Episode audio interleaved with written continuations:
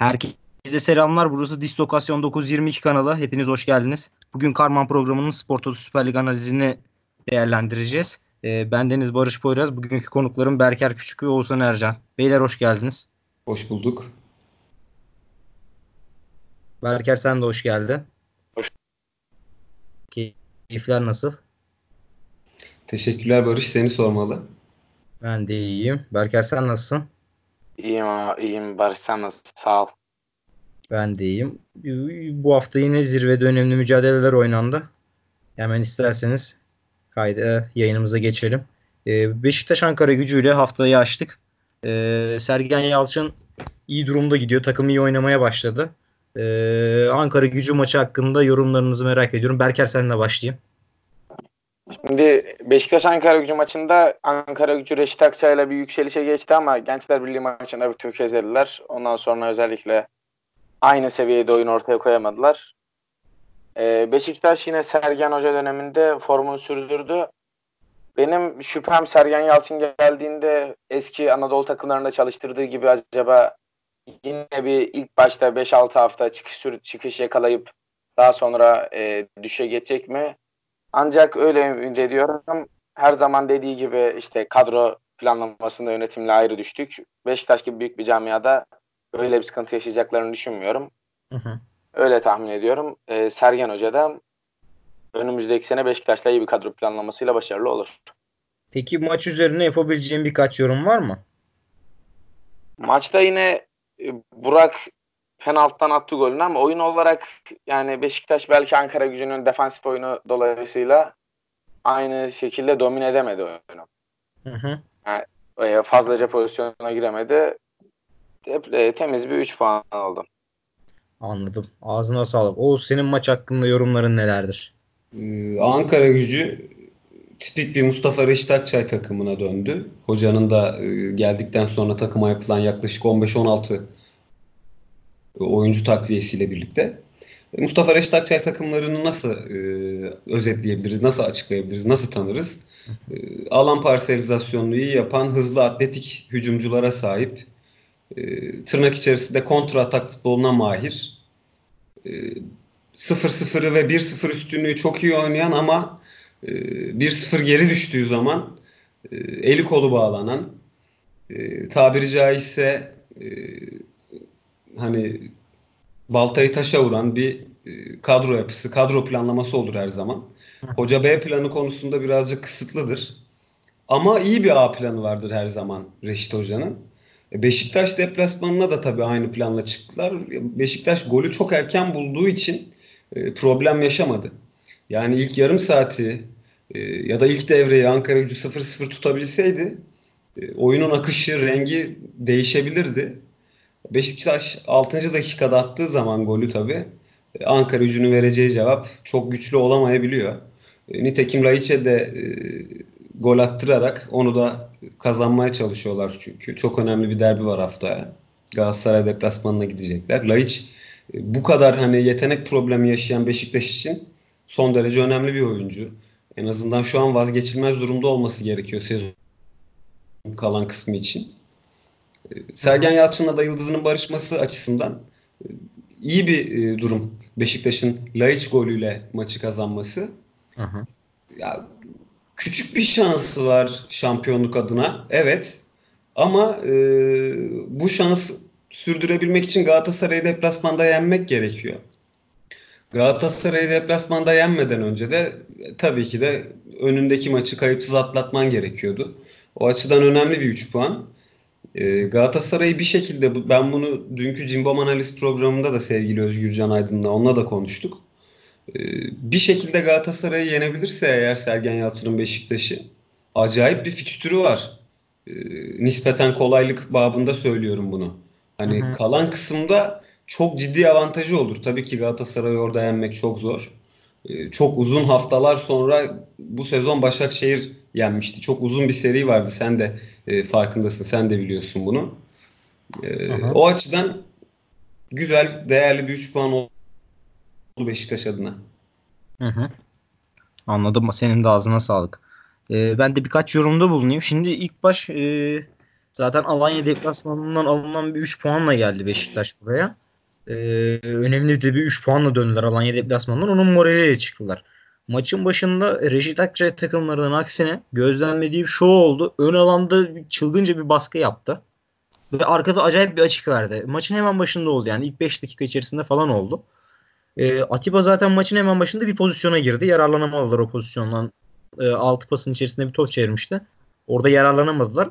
Üzerine zaten Atiba tekrar bir pozisyona daha girdi. Onda da penaltı oldu. Beşiktaş golü erken buldu. Fakat ben burada hatayı ne olursa olsun Mustafa Reşit Akçay'a Akçay'da bulma, bulabilirim.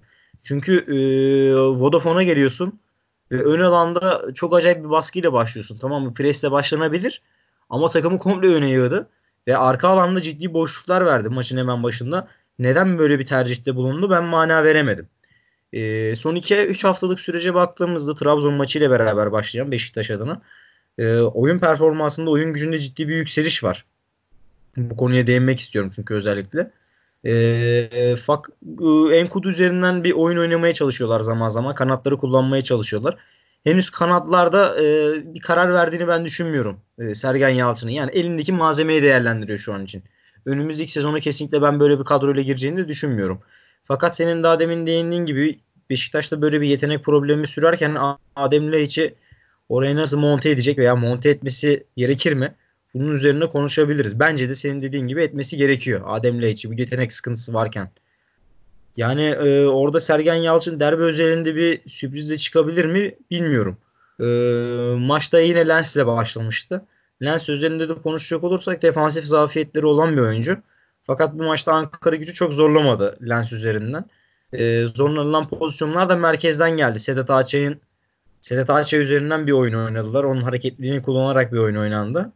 E, benim gözlemlerim bunlar ve 60-70 arası Ankara gücü ciddi bir pres uyguladı Beşiktaş'a. O süreçte hatta Fatih'in karşı karşıya bir pozisyonu var. Çok önemli bir pozisyon. Onu harcadılar. Ardından Adem Laiç oyuna girdi. İyi de bir performans gösterdi. Golden sonra da tribünlere döndü bir Oğuzhan Özyakup vari bir hareket yaptı. Ee, yani tribünlere mi isyan ediyor artık e, teknik direktöre mi isyan ediyor? O konuda benim pek pek bir fikrim yok. Sizin bir fikriniz var mı bu konuda yani Adem Laiç'in bu tepkisi üzerine? Bence e, ilk böyle Avrupa Ligi'nde mağlubiyetlerin geldiği dönem yanlış hatırlamıyorsam Sloven Bratislava'ya karşı Hı hı. Laiç orada iyi bir linç yani e, geçen yıla göre performansı düştüğü için ve geçen yılda taraftarın beklentisini çok üst seviyeye çıkardığı için orada bir e, linç durumu söz konusu olmuştu. Hı hı. Ondan sonra şimdi son haftalarda yükselişe geçmesiyle hani yine taraftara sizi takmıyorum gibi bir hareket yapmış olabilir bence. Çünkü Sergen Hoca kesinlikle futbolcuyla arasını bozacak bir hoca değil. Onlarla hatta basın toplantısında da dedi e, bunlar olabilecek şeyler. Yani kendisi de öyle sıkıntılı olaylar çıkardığı için futbolcularını mazur görüyordur. Aynen. Oğuz var mı bir yorumun? Oyuncu hırçın bir karaktere sahip zaten. Agresif bir oyuncu. Oyun e, karakterinden bahsetmiyorum. Şahsi kişilik e, durumundan, karakterinden bahsediyorum. Geçen sezon takıma dahil edildiğinde e, Adem Laiç, e, Kagawa da vardı hatırlıyorsunuz.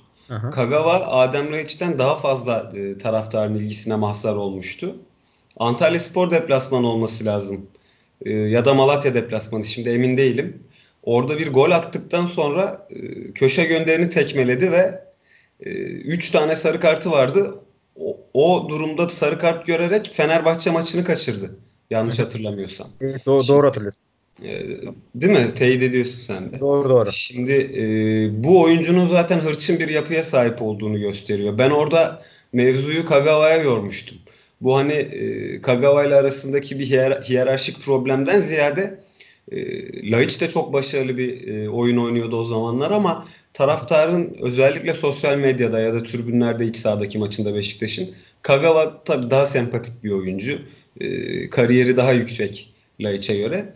E, daha fazla ilgi görünce Kagawa Laiç'ten orada taraftara karşı bir cephe aldığını düşünmüştüm ben açıkçası. Hı hı. Hatta büyük bir profesyonel olmasına rağmen Fenerbahçe maçını kaçırtacak kartı görmüştü. Yani gidip köşe gönderini tekmelediğin zaman tabii. E, dördüncü sarı kartını yiyor. Üç sarı kartı vardı oyuncunun. Sınırdaydı yani. Hani o an o hırsla o sinirle bunu da düşünmemişti. E, ben açıkçası böyle agresif bir gol sevinci olmasaydı asıl o zaman şaşırırdım Adem Laiç tarafından. Aha. İşi Oğuzhan'a yoran var.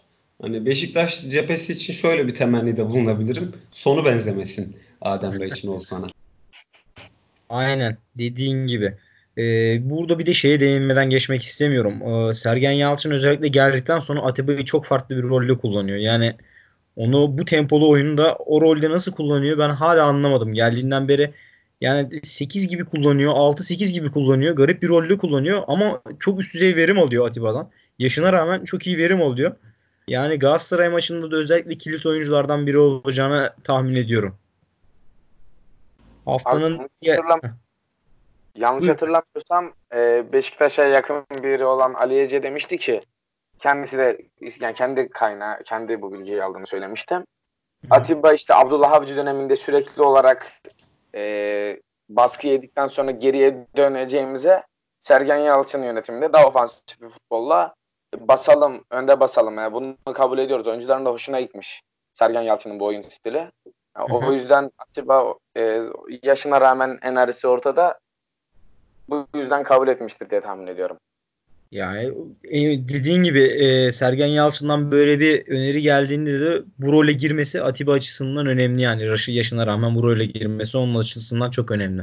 Bir Ee, diğer konu karşı- buraya gelmişken konu buraya gelmişken hemen tek cümleyle şunu da araya koyayım. Ee, Abdullah Avcı ile Sergen Yalçın arasında bir de Beşiktaş özelinde şöyle bir fark var.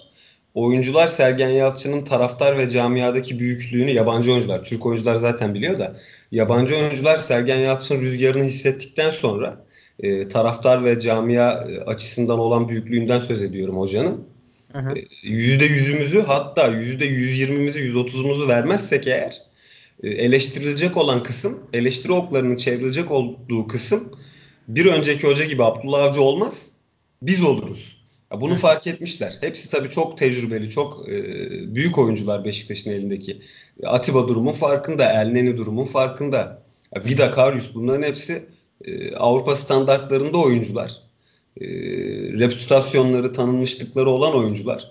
Yani burada e, eğer biz e, elimizden geleni ardına koyarsak Abdullah Avcı dönemindeki gibi mesela hocayı yedilere getirmeyeceğim olayı da birazcık kaçak güreşme söz konusuydu Avcı zamanında Beşiktaş oyuncu grubu özelinde.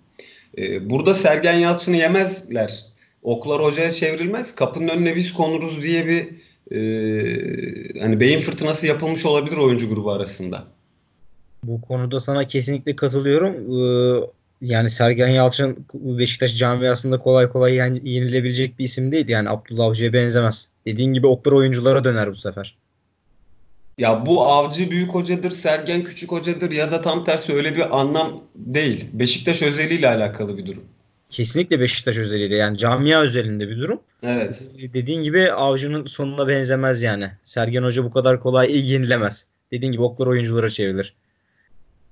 Bir diğer karşılaşmaya geçelim. Yeni Malatya Konya. Konya'nın galibiyet hasreti e, 7 hafta. Malatya 9 haftadır kazanamıyor.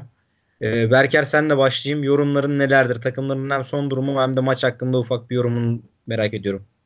Ya Malatya'da zaten devre arası en iyi iki oyuncuları Gilerme ve Yahu için gönderilmesiyle Adil Gevrek taraftara ihanet etti adeta. Yani yapılan hakikaten takımı kümeye gitmesi için mücadele etmek gibi bir şey. İnsan düşmanla yapmaz bunu.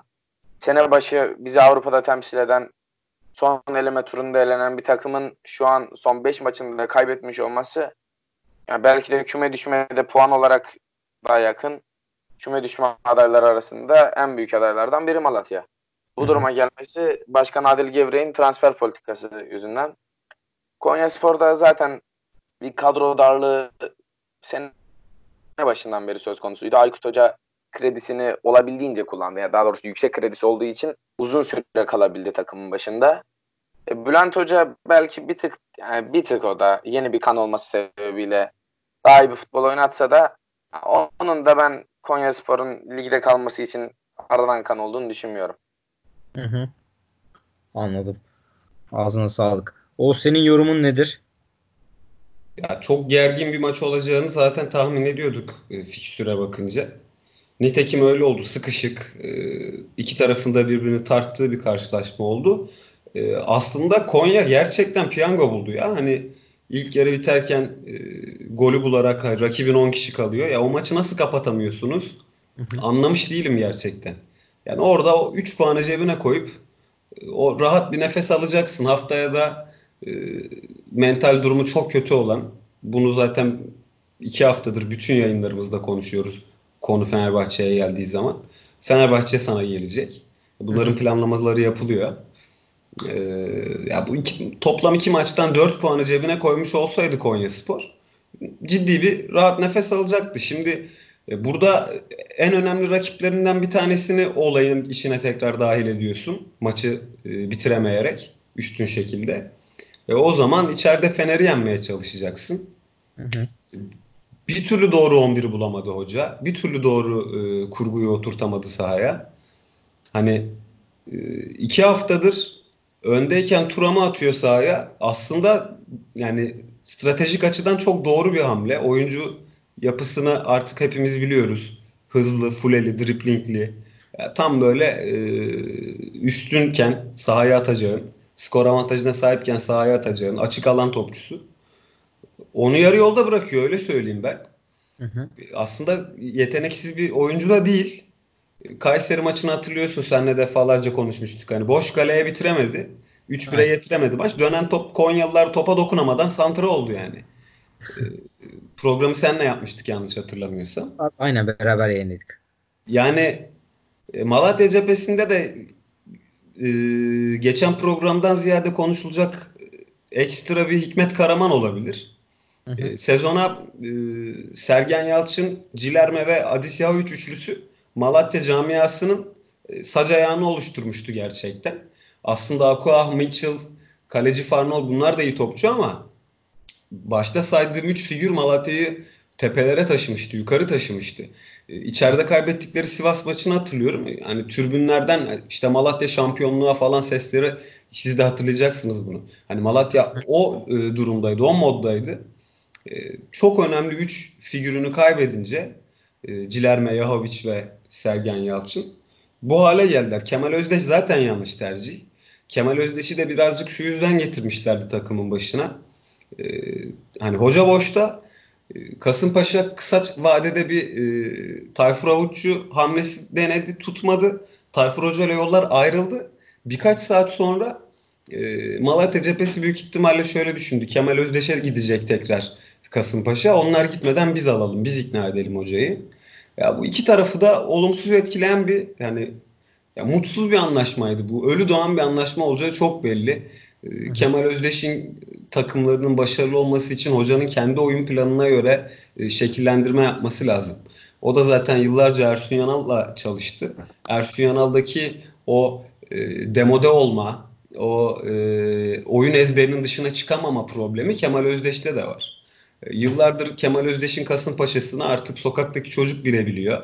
E, Evet her maç iki gol yer ama e, yine en az iki gol atar ya da kazanacağı zaman 3-4 gol atar. Yetenekli oyuncuları sahip. Hani e, takım savunmasından ziyade takımın hücum e, kanadı önemlidir Kemal Özdeş takımlarında. Bu da ne ister? İyi bir bütçe ister. Uzun bir transfer dönemi ister.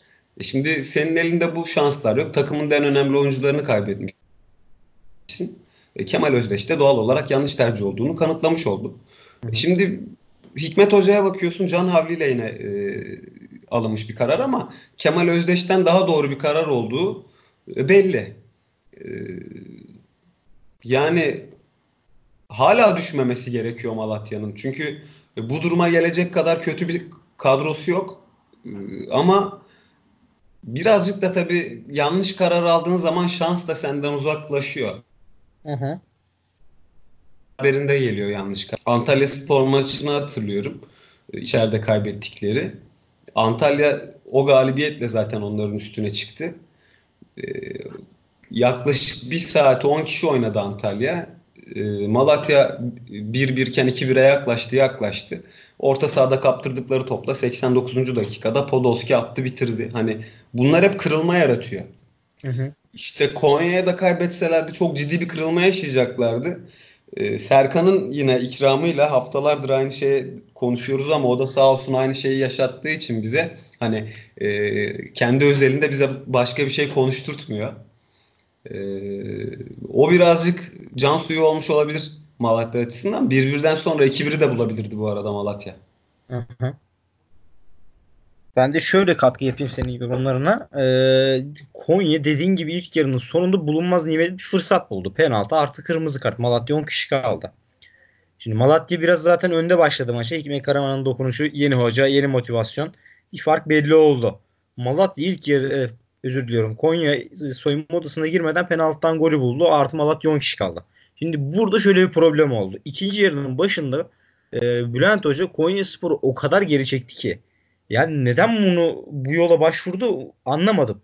Şimdi atıyorum büyük bir takımla oynarsın. Yani dört büyüklerden biriyle oynarsın. Bu şekilde bir senaryo olur anlarım. İkinci yarı takımı geri çekebilirsin.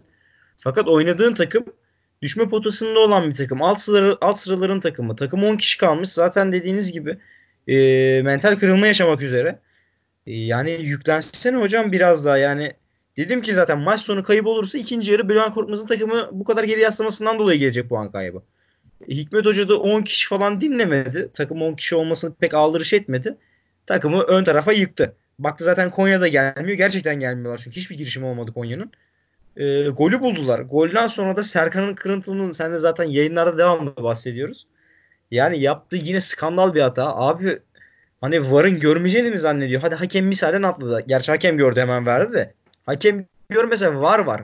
Eliyle topu durdurmuş. Hadi kaleyi terk etti. Niye eline dokunuyorsun abi? Bir de işin ayrı bir skandal boyutu. Hani manipülasyon falan yapmayacağım ama bir sezonda bir kaleci kaç defa kırmızı kart görür dersin? İki defa görür, üç defa görür. Misal yani o en fazlasından. O da böyle, anlamadım.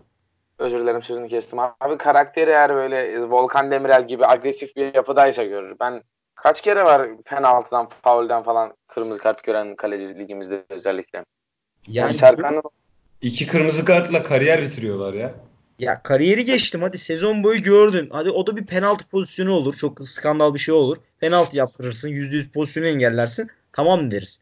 Ama iki defa bir sezon içerisinde Fenerbahçe maçı önü iki tanesi de skandal hata.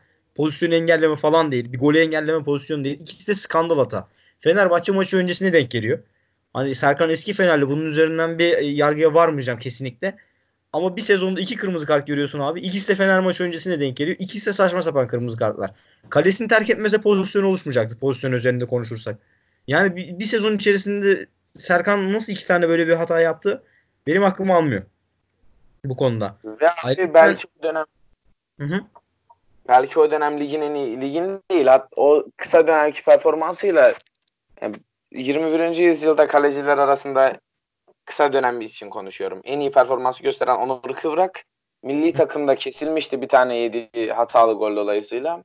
Serkan Kırıntılı bir sene falan kalemizi emanet aldı. Yani bilmiyorum ben anlam veremiyorum. Hala daha bu e, Serkan Kırıntılı'nın ligimiz seviyesinde bir kaleci olduğunu da o zamanlamayla, o yan top zaafıyla ben anlam veremiyorum gerçekten. Hele ki o dönem milli takımı milli takımın kalesinde olması hakikaten büyük kepazelikten.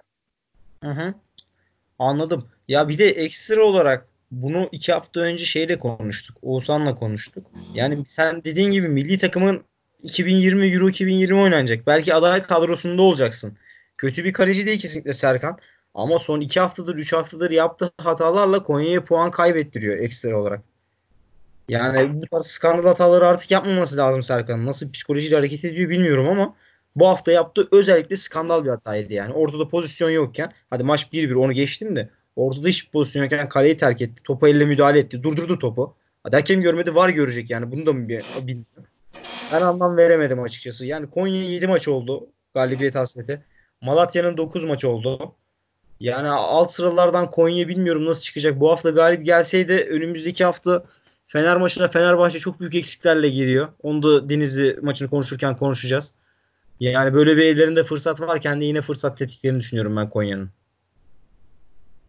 Var mı eklemek istediğiniz bir şey? Yok abi. O zaman diğer karşılaşmaya geçelim. Göztepe Başakşehir. Oğuzhan senle başlayayım. Ee, Gaziantep Trabzon maçıyla çakıştı saat açısından. O yüzden e, tercihimi ben Gaziantep Trabzon maçından yana kullandım. Hı hı. Ee, Şumudika'yı beğendiğimi zaten geçen yayınlarda da konuşmuştuk. E, Şumudika'yı çok merak ediyordum. Trabzonspor e, çok ciddi bir test, çok ciddi bir sınav çünkü hoca için. E, yeni bir şey yaratmaya çalışıyor. E, yarattı denebilir aslında zaten. 25. hafta bitti artık. E, ezber bozan, o e, klasik 4-2-3-1'in ya da 4-1-4-1'in dışına çıkmış. E, özellikle bazı Türk oyuncuları e, 28-29 yaşından sonra e, farklı e, mevkilere adapte edebilen, farklı oyuncu rollerini adapte edebilen e, sezonun belki de en başarılı hocalarından bir tanesi. İçeride de Trabzon maçının e, beni daha çok cezbettiğini söyleyeyim. O yüzden ben e, Antep-Trabzon maçını tercih ettim. Ama e, Göztepe Başakşehir'in de 0-3 gibi net bir skorla biteceğini açıkçası tahmin edemezdim. Başakşehir çok acayip bir viraj almış olabilir ya zirve yolunda. Aynen önemli bir galibiyet aldılar. Ee, Berker senin yorumun ne bu konu hakkında? Başakşehir'in son durumu ve maç üzerinde bir yorumun var mı? Ben de aynı şekilde Gaziantep Trabzonspor maçını izledim. Maçın özetini izleme şansım oldu. İstatistikleri de inceledim. Ee, Başakşehir Dembaba'nın golünde özellikle gördüğümüz gibi ilk golünde orada Göztepe'nin verdiği açıklık son haftalarda ligin ev, evinde oynadığı maçlarda bu kadar başarılı Göztepe'nin savunmada bu kadar zayıf kalmasını beklemiyordum açıkçası. Maçtan önce Başakşehir'in puan kaybı yaşamasını temenni ediyordu birçok Trabzonsporlu. Ancak Başakşehir için kolay bir maç oldu. Başakşehir evet Oğuzhan'ın da dediği gibi iyi bir zirve yolunda önemli bir virajı açtı. Bakalım ilerleyen haftalarda geçtiğimiz yıllarda olduğu gibi son virajda nefesleri kesilecek mi yoksa şampiyonluğa uzanabilecekler mi? Aynen. Ben de birkaç yorumda bulunayım. E, Dembaba çok acayip bir performans gösterdi maç üzerinde. Gerçekten acayip bir top oynadı Kriveli ile beraber. E, yani Okan Buruk takımı biz geçen haftalarda değerlendirdik ki hani Avrupa bir taraftan, lig bir taraftan diye düşündük. Fakat iki tarafı da idare ediyor. Yani oyunu çok güçlü değildi geçtiğimiz haftalarda ama son iki maçtır oyunu da güçlü şekilde ilerliyor Başakşehir'in. E, zirve yolunda gerçi Trabzon'un şu an için maç eksiği var ama zirve yolunda gerçekten diğer takımlara nazaran ben bir tık önde görüyorum. Çünkü fikstür de çok zorlu bir fikstür değil e, Başakşehir'in. E, evet. Bakalım ilerleyen haftalarda nasıl olacak. Bir de e, şimdi Kopenhag eşleşmesi var. Üzerine bir de o gelecek. Bakalım şampiyonluk yolundaki son dönemeçte süreci nasıl ilerletecek Başakşehir Avrupa ile beraber. Merakla bekliyorum. Buradan hemen ikinizin de hepimizin daha doğrusu takip ettiği diğer maça geçelim. Gaziantep Trabzonspor. Ee, Berker senle başlayayım. Yorumların nelerdi? Sen Trabzonspor'u yakından takip eden bir isimsin. Yorumlarını evet. bekliyorum. Ve maça bir kere Gaziantep'in bu kadar kapanarak başlayacağı belliydi. Ben bu maçta hocanın kapalı oyunda e, etkisiz kalan Ekuban'la tam Ekuban gol atmış olabilir ancak oyunu açmak için Ekuban'ın daha Ekuban değil daha dar oyunda daha etkili olan bir oyuncuyu kullanmasını beklerdim. Ee, ilk yarı belki geçtiğimiz haftalara göre bir tık daha iyi bir oyun oynansa da yazı yani bir aydır falan da yazılarımda bahsettiğim gibi 3 tane pasörler bir maça çıkıyorsan yani o maçta top orta sahanın önünde orta sahada ceza sahasının önünde döner sağa gider sola gider. Top kaptırdığında da adamlar eğer iyi bir kontratak takımıysa cezasını keserler. İkinci yarı hocanın Gilerme'yi almasıyla bahsettiğim senaryoya döndü oyun. Ee, kesinlikle Çimşir Hoca Ünal Hoca'dan devraldığı oyunu sürdürmediği gibi hatta sürdürmeye çalışmadığı gibi daha iyisini de yapamadı. Halbuki yanında belki de taktiksel olarak ligimizdeki teknik direktörlerin neredeyse hepsinden daha iyi olan Eddie Newton gibi Chelsea'de uzun yıllar yardımcı antrenörlük yapmış bir hoca var. Yani Trabzonspor'un bu baklava 4-4-2 düzeniyle ne yapmaya çalıştığını ben anlayamıyorum. Ee, Kaptan Sosa 34 yaşında bu adam. 4-4-2 baklava belki de yani düşünseniz böyle oturup düşünseniz bu adamı biz orta sahada oynatacağız, oynatacağız. Hangi dizilişte en fazla yorabiliriz? Herhalde 4-4-2 baklavada iç oynatmaktır. Hem geri gelmesini geri gelmesi lazım. Beklere yardım etmesi lazım. Hem de topu ayağına aldığında 4-3'e geçtiğin için hücumda da sürekli e, e, oyunun yönünü sağdan sola soldan sağa döndürmen lazım. Yani bu durumda hem kaptan yorulmuş oluyor hem de oyunda e, daha az top top istemiş oluyor. Hı hı. 4-4-2 baklavanın uygulanması kesinlikle bel tek artı yönü olabilir. O da bu maç uygulanmadı. Vakayeme içe çekildi. Vakayeme geri gelmek zorunda kalmıyor, yorulmuyor. Topu ayağına aldığında daha etkili oynuyor.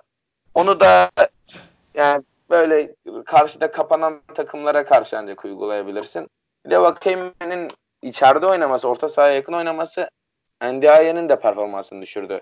Hem Ndiaye daha az top aldı hem de Vakayeme kanattaki o belki de ligin en iyi kanadı bu adam. Yani bu kadar harika bir performans olan oyuncunu nasıl içe çekip hem yine ligin en iyi orta sahalarından kalite olarak birini aşağı çekip hem de ligin en iyi kanadını kanadından faydalanamamak akıl kârı bir iş değil ancak yani Hüseyin Çimşir Hoca e, Trabzonlu olduğu için, Trabzonsporlu olduğu için ben onun da en az Trabzonsporlular kadar üzüldüğünü düşünüyorum. Öyle ümit ediyorum. Hatalarından ders alacaktır. Önümüzdeki haftalarda daha etkili bir oyun oynayan Trabzonspor bekliyorum. Hı hı. Ben birkaç yorumda bulunayım ondan sonra Oğuzhan'a geçeyim. Şimdi e, maçta e, Gaziantep'in dediği gibi kapanacağı belliydi. Ama bu baklava 4-4-2 benzeri bir oyun oynatmaya çalışıyor. Ne oynattığını bilmiyoruz zaten. 4-2-3-1'e dönüyor. 4-4-2'ye dönüyor. Yani sağ içerisinde değişiklikler yapıyor hoca devamlı. Fakat ana planda 4, e, baklava 4-4-2 gibi görünen bir oyun var senin dediğin bahsettiğin gibi. Şimdi Envakame senin oyununu tamamen belki de Sosa ile beraber şekillendireceğin isim. Yani onu iç tarafa çekerek geriye çekerek zaten verimini düşürüyorsun. Keza Envakame geçtiğimiz haftalarda sakattı. Oyuna girdikten sonra geçen hafta acayip bir top oynadı. Oyuna girdikten sonraki süreçte. Yani bu adam üzerinden bir oyun oynamak varken, Sosa üzerinden bir oyun oynamak varken diğer oyunculardan ben verim alayım mantığına gidiyor sanırım Hüseyin Cimşir. Başka bir açıklaması yok çünkü. Bu yola gittiği zaman da diğer oyuncuların verimi düşüyor. Yani bir de e, takımı geriye çektiği zaman, geride takım kapandığı zaman ciddi problemler yaşıyor. Sivas maçından sonra da söyledik biz bunu. Geçtiğimiz haftalarda da söyledik. Takımı geriye yasladığı zaman hoca, skoru aldıktan sonra geriye yasladığı zaman geride durarken ciddi sıkıntılar yaşıyor. Ayrıca maç özelinde maç 1-1'e geldi. John Obi Mikel e, sarı kartlıydı. Ayrıca de e, oyuncu değişikliği yaparken Gilerme tamam girebilir oyuna. Bunda problem yok. Fakat Ndiaye'yi oyundan aldım. Ben bunu açıkçası beklemiyordum. Obi Mikel çıkar diye düşünmüştüm. Çünkü Ndiaye ne olursa olsun topu ikinci bölgeden üçüncü bölgeye geçirirken önemli bir oyuncu. Yani Obi Mikel yerine e, Ndiaye'ye gitmesi beni şaşırttı açıkçası. Yorumum var sanırım ve takıma da bir enerji katıyordu. Yani özellikle rakibin kontrataklarını kesmede pres gücü katıyordu takıma. Yine oradan deden çıkması yine bir eksi. Yani hocanın yaptığı neredeyse her hareket 2-3 şekilde takıma negatif yansıyor. Hı hı. Umarım düzeltir. Yani takım kötü bir takım değil Trabzon. Çok iyi takım. Ligin belki de en kaliteli kadrolarından birine sahip. Fakat hoca hala süreç içerisinde devamlı deneme yanılma yoluyla bir şeyler deniyor. Oyunu oturtamadı. Oyuncular bundan etkilenir mi sü- e, süreç ilerledikçe? Çünkü son dönemece doğru giriliyor. Yani oyuncular da diyebilir hocam yani ne oynuyoruz? 4-2-3-1 mi oynuyoruz? Bakko 4-4-2 mi oynuyoruz? Çünkü oyuncuların da verimi düşmeye başlıyor. Bazı oyuncuların hepsinin değil ama bazı oyuncuların verimi düşmeye başlıyor. Düzen değişikliğinden dolayı. Yani Antep'te bırakılan bir puan önemli bir e, özür dilerim 2 puan bıraktı. Artık 2 puan bıraktı mı olarak bakacak Trabzon yoksa 1 puan kazandık mı olarak bakması lazım bu maç üzerinde emin değilim. Ee, Oğuzhan senin yorumların nelerdir? E, Trabzonspor'un en mahir, en yetenekli, en e, takım arkadaşlarını olayın içine çekebilecek oyuncusu Sosa. E, herkes bu konuda en fikir. E, evet. Ta, öyle tahmin ediyorum. Ülke genelinde de bu hani e, Amerika'yı yeniden keşfetmeye gerek yok ama şimdi burada Hüseyin Çimşir'in en büyük hatası Sosa'ya bir konfor alanı oluşturamamak. Oysa ki e, John Obi Mikel ve Badu Endiaye gibi e, Spor Toto Süper Lig fizik kondisyonun e, mücadelenin ön plana çıktığı bir lig. E, bu ligin seviyesinin e, fizik kondisyon ve mücadele e, dalında seviyesinin üstünde iki oyuncuya sahip. Yani e, Sosa'ya desen ki yanına iki tane oyuncu al. Kimleri seçersin? Zaten bu ikisini seçer. Buna rağmen oyuncuyu bu kadar e, geri koşturup e, rakibin orta sahasını kovalatmak bu sadece Antep maçında değil.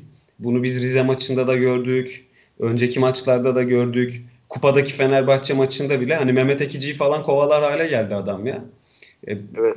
E, bazı maçlarda atılma tehlikesi yaşıyor artık. Sosa bu kadar şampiyonluğu isterken Ruh halinden de anlayabiliyoruz bunu. E, mimiklerinden de anlayabiliyoruz. Oyunundan anlamıyoruz. Oyunu zaten çok iyi. Hani şampiyonluğu istemese de zaten oyuncu asla bir seviyenin altına düşemiyor. O kadar yetenekli bir oyuncu. Ee, önceki hafta Rize maçında kornerlerle maçı çevirdi, açtı Rize kilidini. Yoksa maç e, özellikle ilk yarı Trabzon açısından hiç iyi gitmiyordu. Siz de hatırlıyorsunuz. Şimdi bu kadar yetenekli bir oyuncuyu e, Arjantin'deyken e, hani bu kadar tabii net tanımıyorduk. Teknoloji bu kadar gelişmemişti. E, oyunların da birazcık yardımıyla tanıyorduk. Oradan Bayern Münih, e, Beşiktaş'ta zaten hepimiz izledik canlı bir şekilde. E, Milan oyuncunun kariyerine bakıyorum. Ya asla e, 6 numara hatta 8 numara pozisyonda bile oynamayan bir adamı ya resmen göreve geldikten beri Hüseyin Cimşir 6 oynatıyor. Oyuncunun da gıkı çıkmıyor. Hani burada ben Ndiaye ve e, Obi Mikel'in oyuncuya birazcık daha yardım etmesi gerektiği kanaatindeyim. Yoksa Trabzon'un saha içi yerleşimi, e, şablon bunlar bir yerden sonra kifayetsiz kalabiliyor. Çünkü e, Sosa'nın o enerjisini, o verimini, o odağını, o motivasyonunu, yoğunluğunu top ayağındayken, e, rakip yarı sahadayken, e, rakip ceza sahasının çevresinde dolaylarında kullanmak yerine e, adeta bir defansif oyun kurucu, bir dinamo rolüyle kullandığınız zaman e, çift taraflı zarar görüyorsunuz. Hem oyuncu oyundan düşüyor ve e, verimsizleşiyor. Hem de bu gerek Sörlot'u gerek Ekuban'ı o zaman Ekuban oynuyorsa Ekuban, Cilerme oynuyorsa Cilerme, Staric zamanı Staric hem de Vakayeme'yi olumsuz şekilde etkiliyor. Çünkü oyunun tam göbeğinde, tam merkezinde takımın e, adeta lideri, adeta komutanı, saha içindeki teknik direktörü. E, diğer oyuncuların ondan etkilenmemesi imkansız. Ya bugün e, ligde takımların e, virtüözü kimdir desen Trabzonspor için Sosa deriz. Mesela Fenerbahçe'de bu olmadığı için e, bu durumdalar şu an. E, böyle bir lider oyuncusu olmadığı için şu an e, tepe taklak gitmiş durumda. E, Trabzonspor bu şansı e, elinin tersiyle itiyor adeta. E, doğal olarak Sörlot da Vakayeme de bundan e, olumsuz etkileniyor. E, bir de şimdi e, dersine çalışma konusunda yerli hocalardan daha önde bir isim Şumudika. Normalde oynadığı üçlü savunmada Ciloboci'yi her zaman topla ileri çıkartırdı. E, Anadolu e, takımlarıyla e, oynadığı maçlarda da bunu defalarca gördük. Tabii Galatasaray, Fenerbahçe, Beşiktaş'ı, Trabzonspor'a karşı bunu yapmıyor ama e, üçlü savunmada Ciloboci'yi ileri çıkartarak e, rakip saha içi yerleşimindeki dengeyi bozmaya çalışan bir adam. İşte bunu geçen yayınlarımızda da e, bahsetmiştim. Karman'da yine Denizhan, sevgili Denizhan Dağdelen ve Özgürcan Aydın vardı. E, Sheffield'da Chris Wilder'ın yaptığı gibi. Atak yönüne göre e, yakın olan 3. stoper topla birlikte ya da topsuz bir şekilde ileri çıkıp e, rakip yerleşimindeki dengeyi bozmaya çalışır. Savunmanın dengesi bozulduğu zaman zaten ya bir atak çıkıyor ya bir duran top kazanılıyor ya bir tehlike yaratılıyor. Beraberinde skor elde ediliyor vesaire. Burada Wilder'ı kopyalıyor Şumudika. Okey. Bunu e, başarıyla uyguladığın sonuçta zaten herkes birilerinden esinlenir. Hayat böyledir. Ama bu e, Trabzonspor maçında özellikle ben yine Ciloboci ileri atacak mı diye izledim, bekledim. Hayır, direkt Sörlot'a verdi. E, Sörlot'u verdi Ciloboci'ye. Sörlot nerede o orada. E, Sörlot'u da tabii e, pas kanallarını, topla buluşmasını, o e, attığı çapraz koşularla demarke olmasını engelledi.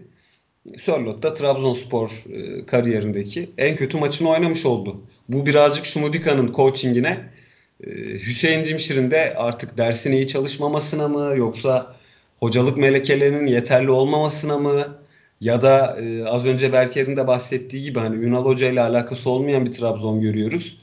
Eğer şampiyon olacaksak Ünal Karaman'ın takımını şampiyon yaptı Hüseyin Cimşir dedirtmemek için e, Trabzonspor'un oyun ayarlarını tamamen değiştirmeye mi tercih etti? Bunu e, ligin sonuna doğru anlayacağız. Yani çok iki teknik direktör arasında ancak bu kadar fark olabilir bir takım özelinde çünkü.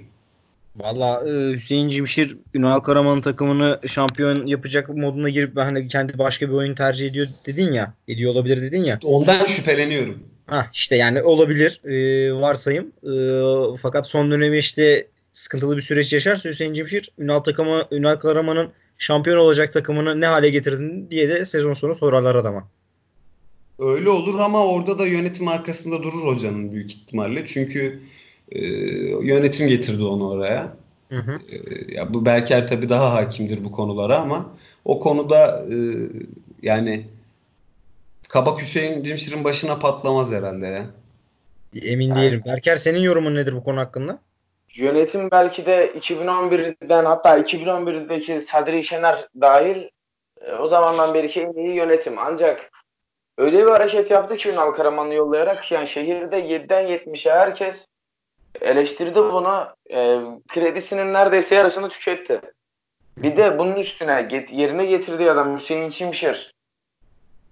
Ünal Karaman'ın oyunu sürdürme, sürdürmemeye inat ederek şampiyon olmasını engellerse kulübün ben ne yönetimin e, şehir keşke yönetim kalsa bence de kalsın ama şehir olarak burada öyle bir atmosfer var ki yani Ünal Karaman gibi bir adamı bile eleştirenler de vardı burada. O, e, yönetimi bile yiyebilecek bir potansiyel var burada. O durumda ne yönetimin bir kredisi ne ağırlığı kalır ne de Çimşir'in camianın gözünde bir ağırlığı kalır. Yani sen diyorsun ki fatura iki tarafa da çıkabilir öyle bir durumda. Evet. Ya mali açıdan acayip iyi yönetilen bir Trabzonspor söz konusu. Burada e, yönetim değişikliği, olası yönetim değişikliği Trabzonspor'u geriye atar yalnız. Tabii bence de ama yani ne yazık ki o kadar agresif bir yapısı var ki şehrin hiç kimseyi dinlemez yerler. Bu şehir belki de Türkiye futbol tarihinin en iyi 2-3 arasından biri. Şenol Güneş'i yedi.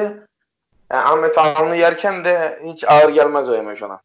Ya şimdi e, Yunal Karaman görevden ayrıldıktan sonra ister istemez şu söylentilerde çıkmıştı. Siyasi problemler yaşanıyor.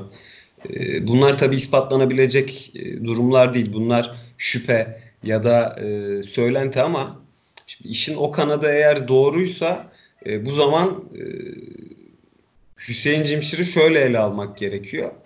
Yönetimin olaya el koyduğu açıdan Hüseyin Hoca sen bizim söylediklerimizin dışına çıkma. Bunu da Hüseyin Hoca'ya yaptırırsın. Çünkü az önce senin de konuşmanın başında bahsettiğin gibi Hüseyin Hoca bu kulübün, bu şehrin çocuğu. Mesela e, hepiniz hatırlayacaksınız. Aziz Yıldırım Aykut Kocaman'ı görevden aldıktan sonra e, belirli bir süre geçtikten sonra tekrar Aykut Kocaman söylentileri döndüğünde ben bu kulüpte olduğum sürece o içeri giremez demişti. Bunu e, siz hatırlamazsanız bile dinleyicilerimiz hatırlayacaktır. Ama belirli bir dönem sonra Aykut Kocaman tekrar Aziz Yıldırım zamanında Fenerbahçe'ye geldi. Çünkü Aykut Kocaman orada şöyle düşünüyor. Eğer beni çağıran Fenerbahçe ise bu e, tırnak içinde benim için bir seferberlik görevi gibi bir şey. Ben burada e, kişisel ego ya da gurur meselesi yapmaktan ziyade kulübümün ihtiyacını karşılamakla mükellefim. Hı hı. Şimdi bu bakış açısı devreye giriyor. Hüseyin Hoca da Aykut Kocaman'ın Fenerbahçe'ye olan bağlılığından e, Trabzonspor'a daha bağlı. Çünkü bildiğim kadarıyla Trabzonlu zaten Hüseyin Cimşir. Evet. Araklı. E, e, direkt hani şehrin çocuğu, camianın çocuğu orada doğmuş, orada büyümüş. Aidiyet duygusu e, çok üst seviyede. Eğer yönetim tabi az önce bahsettiğim şey komplo teorisinden ibaret. Onu da belirtelim. Zaten şüphe olduğunu söylemiştim ama işte eğer Ünal Hoca'nın görevden alınmasında siyasi bir e, problem varsa o zaman kulüp içindeki siyaseti de başkan özelinde Trabzonspor yönetimi hiç riske atmayarak e, ne isterlerse yerine getirebilecek. E, onların söylediğinden, dediğinden, e, talimatından çıkmayacak, güvenebilecekleri, e, camianın e, konsensusunu almış, onayını almış bir figür o zaman da e, Şenol Güneş olmayacağına göre bu hoca milli takımda ki Şenol Güneş artık bir yerden sonra hiç kimseyi de tanımaz. Gerek hocanın e, karakteri gerek geldiği seviye gerek zaten konjonktürel olarak içinde bulunduğu durumdan dolayı oklar Hüseyin Cimşir'i gösteriyor. Hüseyin Hoca o şekilde tercih edildiyse eğer hani bizim dediğimizin dışına çıkmasın. Belki de Ünal Karaman oyunuyla Trabzonspor'un şimdiki oyunu arasındaki fark dolaylı ya da direkt olarak yönetim tandanslı da olabilir işin o açıdan e, işe o açıdan bakmaya çalışıyorum yani. Ya abi o konuda e... öbür türlü çünkü affedersin şöyle bir cümleyle bitireyim. Ya öbür türlü Hüseyin Cimşir'in yaptığı yani tabiri caizse ihanete giriyor. Ya pişmiş aşa su katmak gibi bir şey. Trabzon e, gelene gidene çift vurup tek sayıyordu ya Ünal Karaman'ın özellikle son döneminde. Ona 5 buna 6 hatırlıyorsunuz siz de. Çok uzak bir Evet. zaman değil yani. Hı hı. Şimdi e, Ünal Hoca'yken kesinlikle sportif olarak ne yönetimin ne şehrin gerçi şehirde hocanın oynattığı futbolu beğenmeyen insanlar vardı ama yönetimin kesinlikle oynattığı futbolla ilgili bir sıkıntısı yoktu. Bu yüzden e, Ünal Hoca'nın oynattığı futbolu en iyi şekilde sürdürebilecek olan ve bir buçuk senedir bu takımla çalışan oyuncuların da hocayı en iyi tanıdığı, oyuncuların da çok iyi tanıdığı Hüseyin Çimşir'in getirilmesi kesinlikle e, sportif olarak başarının sürdürülmesi adınaydı. Hı hı. Burada Çimşir'in şu an oynattığı futbolun herkesin övgüyle bahsettiği ama ligimizin dinamiklerini pek bilmeyen, yani en azından sene başı getirilse belki o sırada çalışabilecek Eddie Newton dan dolayı olduğunu düşünüyorum. Kesinlikle bu konuda kesin bir bilgim yok. Yani ne 4-4-2 baklavanın 4-4-2 baklava oynayan bir takım daha ben hatırlamıyorum yakın zamanda ligimizde. Yani kesinlikle ben Hüseyin Çimşir Hoca'nın 4-4-2 baklavaya yöneleceğini düşünmüyorum. E, Orada yönetimin yapmış olduğu Ünal Hoca'nın oyununu sürdürsün. E, Hem de şampiyonluğa gideriz hem de e, Ünal'ı yollamamın kredisini geri yolladığımda kaybettiğim krediyi de geri kazanmış olurumdu. Burada e, Hüseyin Çimşir'e hocalık öğretmesi için tabii ki yani Hüseyin Çimşir e, futbolculuğunda da Bursa Spor'la şampiyonluk kazanmış önemli bir futbolcu ama Hüseyin Çimşir'in hocalığını geliştirmesi için yönetim Eddie Newton'u getirdi.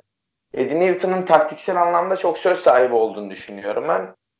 Bu 4-4-2 baklava olsun, bu tarz e, takıma yenilikler, yenilik fikirlerinin ben Eddie Newton'dan çıktığını düşünüyorum. Anladım. Ee, Başka bir bakış açısı getirdim. Bu açıdan ben açıkçası hiç düşünmemiştim. Ayrıca Trabzon'u kapatmadan ufak bir virgülle bir şey daha ekleyeyim. Daha doğrusu sorayım ikinize de. Bu takıma şimdi de Abdülkadir Ömür de döndü. Yani e, denkleme acaba Hüseyin Hoca nasıl sokacak Abdülkadir Ömür'ü? Berker yorumun nedir? E, bence tabii şu Obi Mikel çok üst düzey bir futbolcu ama kapanan takımlara karşı oradaki oyunu açmak için Ömür'ün oynaması çok mantıklı olur. Hem çalımlarıyla şut yeteneği de kesinlikle kötü değil. Çalımlarıyla pas oyununa da etkisiyle Sosa ile çok iyi anlaşıyordu. Hı hı. E, hatırlarsanız. Abdülkadir Ömür'ün ben sağ öne geçeceğini e, en azından ben öyle ümit ediyorum. Ndiaye'nin 6 numaraya geçebileceğini, geçeceğini. Çünkü Ndiaye 6, 8, 10, 15 yani nerede nereye koyarsan oynar. Hı E, hı. Ndiaye'nin 6 numaraya geçeceğini Sosa ile Ömür'ün ise Ndiaye'nin önünde oynayacağını, oradaki o işte pas oyununu falan sürdüreceğini düşünüyorum. Sağ önde ise harika yani performansı az sürekli artan ke, e, keşke sene başı o sakatlığı yaşamasaydı e, Kuba'nın oynayacağını ileri uçta Sörloth solda Vakayeme'nin oynamasını ümit ediyorum. Hı hı, anladım. Oğuz senin bir yorumun var mı bu konuda? Oyuncuyu alt yaş kategorilerinden beri takip ediyorum. Ee, sağ kanada sağ kenara hapsedilmesinden e, ciddi bir üzüntü yaşıyordum en sonunda. Evet. Çok yetenekli bir oyuncu. Ee, Türkiye Ligi'nin en yetenekli Türk oyuncusu olabilir belki de. Onu e, kenara hapsederek tabii ki dribbling yeteneği yüksek. Oradan o şekilde faydalanabilirsin ama kaleyi e, enine görmesindense dikine görmesi daha e, iyi yansıyacaktır Trabzon oyununa. Hem az önce Berker'in de bahsettiği gibi o kapalı savunmayı, yerleşik savunmayı açmak için çünkü e, Trabzonspor'da oynuyorsun. Yani e, Malatya Spor'da oynasan kapalı savunmayı açmak gibi bir derdin olmayacak. Çünkü Hı hı. sana ekstra önlem, özel önlem alınmıyor. Ama şimdi Trabzonspor'da oynadığın zaman topla mahir, e, dribling üzerinden şut atabilen, dribling üzerinden anahtar pas atabilen oyunculara ihtiyacın var. E, Abdülkadir e, gerek Trabzonspor için gerek e, milli takım için e, bu kartı repertuarında bulunduran bir isim. Yani burada hazır Sosa'yı bu kadar mücadeleci, bu kadar böyle defansif oyun kurucu rolüyle kullanıyorken orada Obi Mikel Badu Endiaye ikilisinden birini keserek e, Abdülkadir Ömür'ü e, Sörlot'a daha yakın oynatarak e, sahanın dikine bir şekilde konumlanması yani forvet arkası da diyebiliriz. Hı. Eğer ki Sosa'yı bu şekilde oynatacaksa ama onun altını çiziyorum. Ya benim futbol e, düşünceme göre, anlayışıma göre Sosa'nın e, rakip yarı sahanın ortalarına konumlanması gerekiyor top Trabzonspor'dayken. Ama eğer Sosa'yı bu şekilde kullanacaksan e, hücumun statikleşmemesi adına akışkanlığı sağlamak adına Abdülkadir Ömür'ü Sörlot'un hemen arkasında konumlandırmak. E, Kuban gibi e, çok önemli bir yardımcı parça var çünkü senin elinde. Asla huzursuzluk çıkarmaz. E, Evet. Birçok şablona uygun, birçok oyun planına teşne, e, top sürme kabiliyeti olan, patlayıcı özelliği olan, dribling üzeri şut atabilen, e, gol yeteneği olan, gol vuruşu yeteneği olan bir parçam var hazır elinde. Mesela Staric gibi e, mental problem de yaşamıyor bu oyuncu. Ya da benim üzerime neden Cilerme'yi transfer ediyorsunuz, forma yavaş yavaş ona kayıyor diye huzursuzluk çıkardığını da en azından ben görmedim ya da e, benim karşıma böyle bir e, haber, dedikodu çıkmadı. Hani illa bir dizilim gerekiyorsa tekrar bunun altını çiziyorum. Sosa'yı bu şekilde kullanacaksak eğer ee, ben orada Obi Mikel'i yanına, Obi Mikel'i birazcık daha süpürücü rolüyle tercih ediyorum. Bu NDI'nin kesilmesi anlamına geliyor. Oyuncu kötü olduğu için değil ama Abdülkadir Ömür'ün sana getirisi Badu Ndiaye'nin getirisinden daha yüksek olur. Antep maçında da bunu e, sıkça yaşadık. Rize maçında da görmüştük. E, akışkanlığı sağlayamıyor, statikleşiyor Trabzonspor. Rize maçında Sosa'nın öldürücü o iki korneri olmasaydı e, yavaş yavaş çünkü tribünlerden de homurtuların e, çıktığını görmüştük. Hani çok hiç istenmeyecek tarafa gidebilirdi iş Trabzonspor adına. E, Sosa Ndiaye'yi kestikten sonra e, Obi Mikel'le bir orta ikili, merkez orta saha ikilisi. Önlerine e, Abdülkadir Ömür, sağ kanat forvet, sol kanat forvet, az önce de bahsettiğimiz gibi Ekuban ve e, Vakayeme. En uçta da zaten Sörlot olacak. E, bu benim görüşüm, benim fikrim. E, oyunun durumuna göre hamle oyuncusu olarak kullanabilirsin Cilerme'yi ya da e, Badu Endiaye'yi. Berker'in de az önce bahsettiği gibi Badu Endiaye sana defansif oyun kurucu da oynar, ön libero'da da oynar. Maçı bitirmek için içeri sokarsın, git faul yap, orta alana sertlik kazandır, sertlik sağla. Bunu sana getirebilir. O da çok çünkü lig için çok önemli bir oyuncu. Trabzonspor'un en önemli transferlerinden bir tanesi e, bu sezon. Yani Abdülkadir'in denkleme dahil olmasını bu şekilde, Abdülkadir Ömür'ün denkleme dahil olmasını bu şekilde bekliyorum ben Trabzonspor cephesinde. Hı hı, anladım. İkinizin de ağzına sağlık. Derin bir Trabzon, derin ve geniş bir Trabzon analizi yaptıktan sonra e, Fenerbahçe Denizli Spor maçına geçelim. E, o, tar- o tarafta bayağı karışık durumda. Fenerbahçe bu hafta yeni bir teknik direktörü çıkamadı. Geçtiğimiz hafta yolları Ersun Yanal'la ayrılmıştı. Fakat acele etmeyeceklerini de zaten kendileri beyan ettiler. Yardımcı antrenör de çıktılar maça. E, e, Berker yorumların neler Fenerbahçe Denizli maçı özelinde? Ya, yanlış bilmiyorsam hafta arası takım Emre Belezoğlu Volkan Emrel ikilisi hazırladı. Yani kenar Hı hı. Sözer mi vardı? Yanlış mı hatırlıyorum? Kenarda Zeki, Zeki Murat Göle. aynen Zeki Murat Göle var kenarda. Evet, Zeki Murat Göle vardı. Yani takım Emre Belezoğlu ve Volkan Emrel hazırladı. O yüzden tabii ki kendileri her ne kadar milli takımın formasını uzun yıllar terletmiş olsalar da hocalık tecrübesi bambaşka bir şey. Ee, burada kesinlikle takımın taktiksel olarak herhangi bir artısını göremedik. İki tane duran toptan bulunan golle beraberliği yakaladılar. Denizli Spor tarafında yani sene, sezonu aslında iddialı transferlerle başladı Denizli Spor. Hugo Rodallega ee, her ne kadar birçok taraftar tarafından linç edilse de ben hak ettiği değeri görmediğini düşünüyorum. Zeki Yavru, Mustafa Yumlu. Ee, bu oyuncularla başladı. Olcay Şahan belki evet Olcay Şahan aynı şekilde teşekkür ederim. Ee, bu oyuncularla başlamasına rağmen e, biz e, bir dönem çalkantılı dönemler yaşayan Denizli Spor Fenerbahçe karşısında puan almasını bildim. Yani maç seyir zevki olarak biraz düşüktü. Hı hı. Onun dışında maçta pek ekleyebileceğim bir şey ne yazık ki yok. Keşke olsaydı ama maç taktiksel olarak da bizlere yorum yapma şansı vermiyor. Hı hı, anladım. Oğuz senin maç hakkında yorumların neler?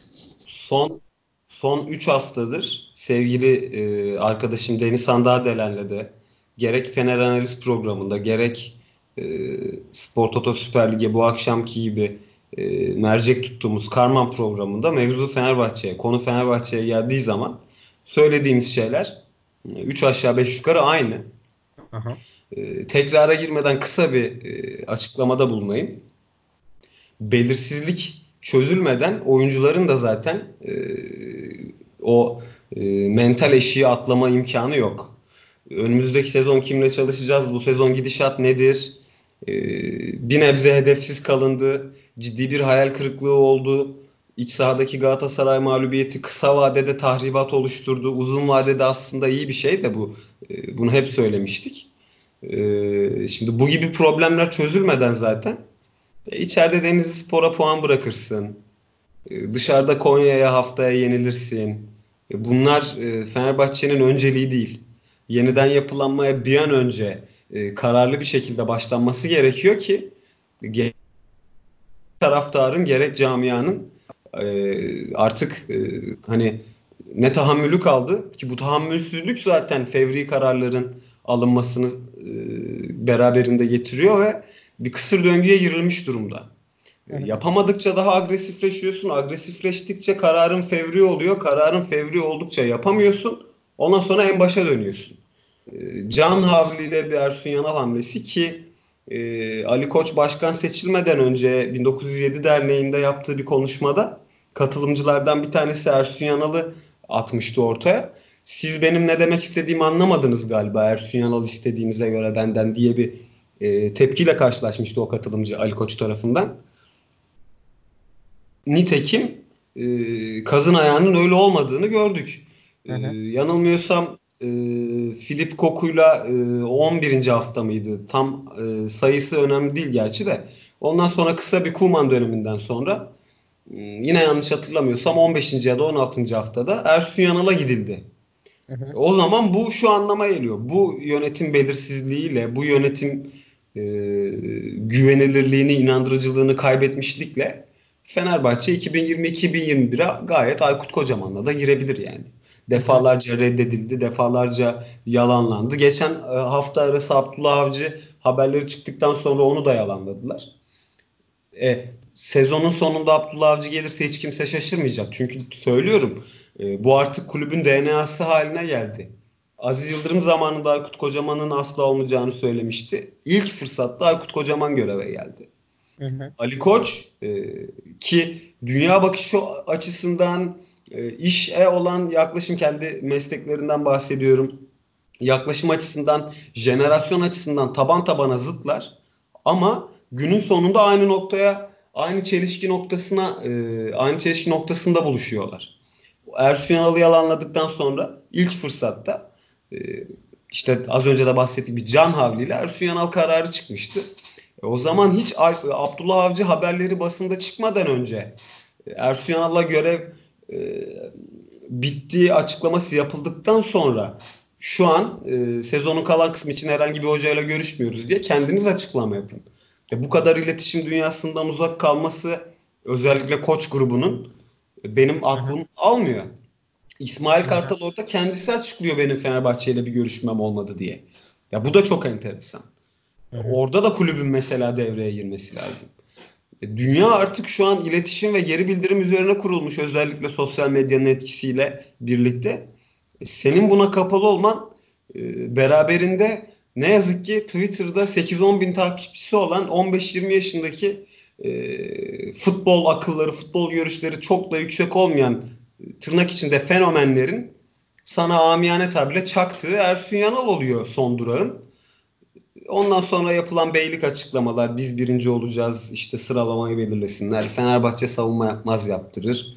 E, haftada bir ya da haftada iki resmi hesaptan omuz omuza şampiyonluğa tweetleri. Yani bu artık alıcısı da olmayan bir satış yöntemi. Az önce de bahsettiğim gibi güvenilirliğini, inandırıcılığını yitiriyorsun. Tırnak içinde yalama oluyorsun. Fenerbahçe burayı çözmeden, burayı halletmeden saha içinde başarının gelmesi gibi bir imkan yok. Kanserli ortam çünkü şu an Fenerbahçe'de saha içi. Bunu oyuncuların en ufak bir e, aleyhte düdükte hakeme karşı gösterdiği tepkiyle de anlayabiliyorsun. Bunu artık hepimiz maçı izlerken görüp bundan rahatsız oluyoruz. Denizhan'la bunu çok detaylı bir şekilde konuştuk. Aslında ikimizin de psikoloji e, diploması yok ama e, hani psikolog olmaya da gerek yok bunun tahlilini ve analizini yapmak için. Her fırsatta hakemin üstüne çullanan Fenerbahçe oyuncuları bunu refleks olarak yapmıyorlar. Demek ki e, soyunma odasında, Samandıra'da, dere ağzında, kapalı kapılar ardında e, bizi ne de olsa şampiyon yapmayacaklar söylemleri, söylentileri, nutukları atılmış yönetim tarafından, teknik heyet tarafından. E, oyuncular bir yerden sonra oldurmaya değil, engellediklerini, engellendiklerini kamuoyuna, futbol izleyicilerine anlatmak adına hakemlerin üzerine baskı oluşturmaya çalışıyorlar. Zorbay Küçük Türkiye Ligi'nin şu an parlayan yıldızı. Yaşı da genç. Çok da gelecek vaat eden bir hakem. Çok da iyi bir maç yönetti Denizli maçında. Hı hı. Az kalsın hakemi öldürecekler abi. Böyle bir şey olamaz. Aşağı yukarı söyleyeceklerim bunlardan ibaret. Çünkü dediğim gibi o Fener analizi ya da geçen haftaki karmanı dinleyen dinleyicilerimizi de tekrar aynı şeyleri konuşarak sıkmak istemiyorum ama e, bizim zaten söyleyeceklerimiz bitti. Sezonun geri kalan kısmı hangi hocayla e, getirilecek bu açıklanmadan yahut 20-21'de takımın başında kimin olacağı açıklanmadan bizim zaten Fenerbahçe üzerine konuşacak bir şeyimiz yok. Yoksa Ferdi'nin ilk 11 başlaması zaten beklenen bir şeydi. Miha Zayt'sın da ilk 11 başlaması gerekiyordu. Onu ikinci yarı oyuna aldılar. Saha içinde dediğim gibi bu saha dışından bağımsız olmadığı için bu olaylar saha içinde konuşulacak çok fazla bir şey yok. Anladım. Ee, ben de şöyle birkaç yorumda bulundum. İlk baş şöyle başlayayım. Ee, aklımı okudum sanki. Aklımı okudun sanki. Bütün söyleyeceğim yorumlarda sen de benzeri yorumlarda bulundun. Ee, maç özelinde Berker'in de senin de belirttiğin gibi konuşacağımız taktik teknik aşırı bir şey yok. Keşke olsa da saha içini konuşabilsek. Ama e, taktik olarak zaten Fenerbahçe yine ortaya bir şey koyamadı. 10 kişi kaldıktan sonra ekstra kötü duruma düştüler. Ekstra kötü bir e, durumun içerisine girdiler. E, ondan sonra Denizli maçı aslında noktalayabilecek fırsatlar da buldu. Fakat değerlendiremedi. Yatsınlar kalksınlar son iki haftadır Zay ve Zayx ve e, Serdar Aziz'den gelen golleri dua etsinler yani. O iki, bir, iki puanla gelmese iyice felaket durumda olacaklar. En azından şu an beraberlikle günü kurtarıyorlar. Şu süreci kurtarıyorlar. Ayrıyeten senin daha demin değindiğin gibi sen değinmesen ben değinecektim. Oyuncuların psikolojileri iyi durumda değil. Biz psikolog değiliz bir şey değiliz diplomamız yok ama bunu görebiliyoruz. Ozan Tufan özelinde bir de ekstra bir durum var. Mana veremiyorum ya her faulde hocanın üzerine gidiyorlar. Ya arkadaşlar yani aynı pozisyonları biz de izliyoruz. 30 kameradan 40 kameradan yansıyor pozisyonlar. Bize gelirken yansıyor. Yani saha içinde olan ufacık şeyleri o kadar büyütüyorlar ki hemen hakemin bir etrafına toparlanma durumu var. Bu durumdan ben de çok rahatsızım. Dediğin gibi camia teknik direktörü belirlenmeden bu sürecin içinden nasıl çıkacak bilmiyorum. Geçtiğimiz haftaki yayında yoktum belirtememiştim. Ersun Yanal durumu da tweetle geldi, tweetle gitti. Yani şu anki sosyal medya durumu maalesef o. Tweetle geldi, tweetle gitti. Ali Koç burada hata yaptı. Dediğin gibi 1907 Derneği'nde açıklaması vardı e, konuşmacıyla. Yani siz benim vizyonumu anlamadınız dedikten sonra Can Avli ile Ersun Yanal'a koştu. Aziz Yıldırım keza aynı şeyi yaptı. E şimdi Aykut Kocaman tekrar takımın başına gelse hiçbirimiz şaşırmayacağız eminim ki.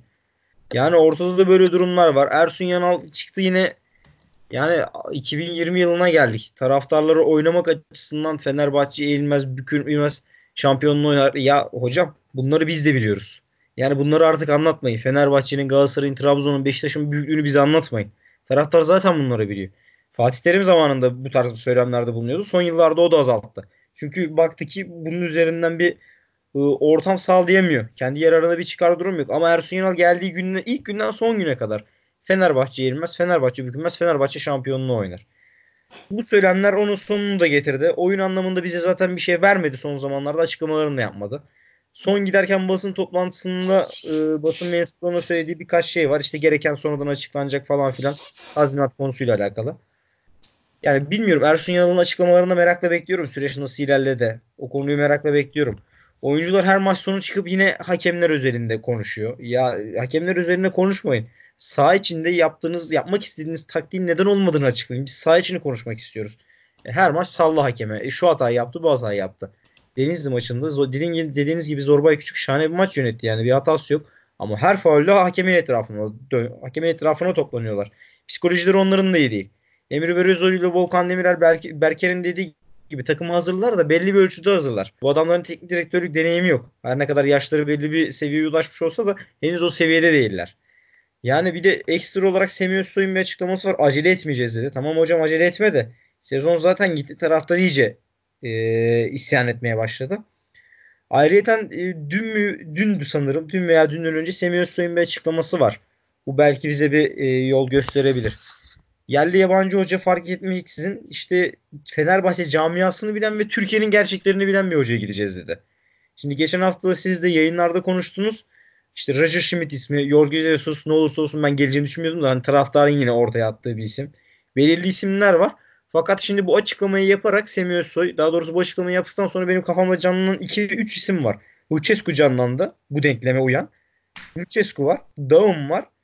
Aykut Kocaman var. Bir de Zico var. Yani onun haricinde 3-4 teknik adamın haricinde bir de Erol Bulut'u kısmen katabiliriz Fenerbahçe camiasının içinde. Ee, onun harici aklıma gelen bir isim de yok. Ufak birer yorumunuzu alayım bu konuda. Semih Özsoy'un son açıklamasından sonra. Yani ne, nasıl bir teknik direktörü gideceklerini söylediler uzun vadeli. Yerli yabancı fark etmeksizin. Fenerbahçe'yi ve Türkiye gerçeklerini bilen bir isim diye ortaya attı Semih Özsoy. Yani burada bir çember daraldı. Bakalım kime gidecekler. Yorumlarınız neler? Berker senin yorumunla başlayayım. Sene sonuna kadar Erol Bulut isminin olası olduğunu düşünmüyorum. Yani ne Alanya Spor'u bırakacak iş ahlakına sahip bir Erol Bulut ne de e, bu kadar iyi giden bir takımı zaten mantıken bir hocanın bırakmaması lazım. Yani belki, belki son haftalarda düştüler ama yine de Alanya Spor tarihine göre çok, çok harika bir konumdalar. E, dediğin gibi Lucescu'ya oklar yöneliyor. Yani ben her ne kadar milli takımımızda başarısız olsa bile Lucescu ligin dinamiklerini gerçekten iyi bilen kulüplerimizi iyi tanıyan 3 büyük takım 3 İstanbul'un 3 İstanbul takımında da başarılı olmuş. Önemli bir teknik adam. Yani yine kulüpte başarılı olabilir kesinlikle. Bu milli takımda başarısız olmazsa kulüplerde başarısız olacağını göstermez. Bana da en mantıklı isim Lucescu geldi ama artık Zico, Daum bu teknik adamların ne daha ligimize döneceğini düşünüyorum. Hı hı. Ne de yönetimlerin onlara yöneleceğini düşünüyorum. Tabii ki zamanında hepsi başarılı teknik adamlardı ancak artık bilmiyorum 2020 yılındayız. Bana pek mantıklı gelmiyor. Anladım. Oğuz eklemek istediğim bir şey var mı? Ya bunun üzerine zaten e, apayrı bir program yapmıştık Deniz Sen ile. E, şöyle bir şey söyleyebilirim. E, bu, bu benim kendi fikrim. Önce kaynak yönetimine karar verilmeli. E, elimizdeki bütçe yaratabilecek oyunculardan çıkıp yeni bir teknik direktörü bütçesi yüksek bir e, kasa ile yeni bir hocaya mı gideceğiz? Çok fazla transfer isteyen. Yoksa elimizdeki nüveyi tutup e, bir iki yamayla ya da kiralık oyunculara giderek yahut bonservis elinde olan oyunculara giderek e, eldeki oyuncu grubuna uygun teknik direktörü mü tercih edeceğiz? Şimdi bunun kararı verildikten sonra ilk yol seçilirse Vedat Muriç gibi, e, Miha Zayt gibi, nispeten Ferdi Kadıoğlu gibi çok zor ama bir ihtimal Deniz Türüç gibi oyuncuları piyasaya çıkartıp toplamından elde edilecek paraya göre e, bir bütçe oluşturulacak. Yüksek bütçe isteyen teknik adamlar e, transfer hocalarıyla e, anlaşılacak. Onlara gidilecek. A hoca e, bizim elimizde bu kadar bütçe var. Elimizde bu oyuncular kaldı. Bizimle çalışmak ister misin? Olmazsa B'ye, olmazsa C'ye şeklinde. Yahut e, dediğim gibi Vedat Muriç'in üzerine hani elde tutularak oyuncular Vedat Muriç'in üzerine bir iki parçayla artık iki tane kanat mı alıyorsunuz? iki kanat bir sol bek alıp bir tane stoper mi kiralıyorsunuz? Oradaki tasarruf tabii ki e, teknik direktörün olacak. Bence önce bunun kararının verilmesi lazım. İlla e, Semih açıklamasından sonra bir cevap vermek gerekiyorsa, bir tahminde bulunmak gerekiyorsa e, Roger Schmidt defteri kapatılmış değil. Çünkü e, ben zaten Schmidt'i e, Tayfun Korkut'la birlikte düşünüyordum. Bu benim aklımdan geçen, tahmin ettiğim şey. Bir duyum ya da bir bilgi değil. Ama Tayfun Korkut'un asistan olduğu, Roger Schmidt'in de teknik direktör olduğu bir düzlem Fenerbahçe'yi ileri taşıyabilir. Yani e, aynı zamanda Semih Özsoy'un açıklaması da beyanatı da yalanlanmış olmuyor. Tayfun Korkut sonuçta e, Alman ekolüne mensup olsa da Yıllarca bu ülkede top da oynadı. Yakından da takip ettiğinden ben hocanın eminim. E, yabancısı sayılmaz yani buranın. Anladım. Bakalım Fenerbahçe bu denklemin içerisinden, karışıklığın içerisinden nasıl çıkacak? Biraz hadi hızlanalım. Onlar, onlar karar vermeden az önce de bahsettiğim gibi biz daha fazla bir şey söyleyemeyiz çünkü. Hı hı. Aynen dediğin gibi. O zaman diğer maça geçelim. Kasımpaşa Kayseri. Kısaca yorumlarınızı alayım. Oğuz senle başlayayım söz sendeyken. Valla e, Kayserispor'un yenilmeyeceğine dair e, maçtan önce Twitter'da da e, siz de görmüş olacaksınız muhtemelen. Hani e, ciddi ciddi e, bahis açısından da olaya yaklaştık ama bir anda yani neredeyse 2-0 önde başladı ya Kasımpaşa maça. Hı hı. Ondan sonra da tabii e, az önce bahsettiğim gibi yetenekli ayaklar. Mesela 2-0 olduktan sonra 3-0'ı hatırlayın. 2-0 olmayan bir oyunda 3. golün çıkma ihtimali tamamen bomboş yakalanıyor Kayseri savunması.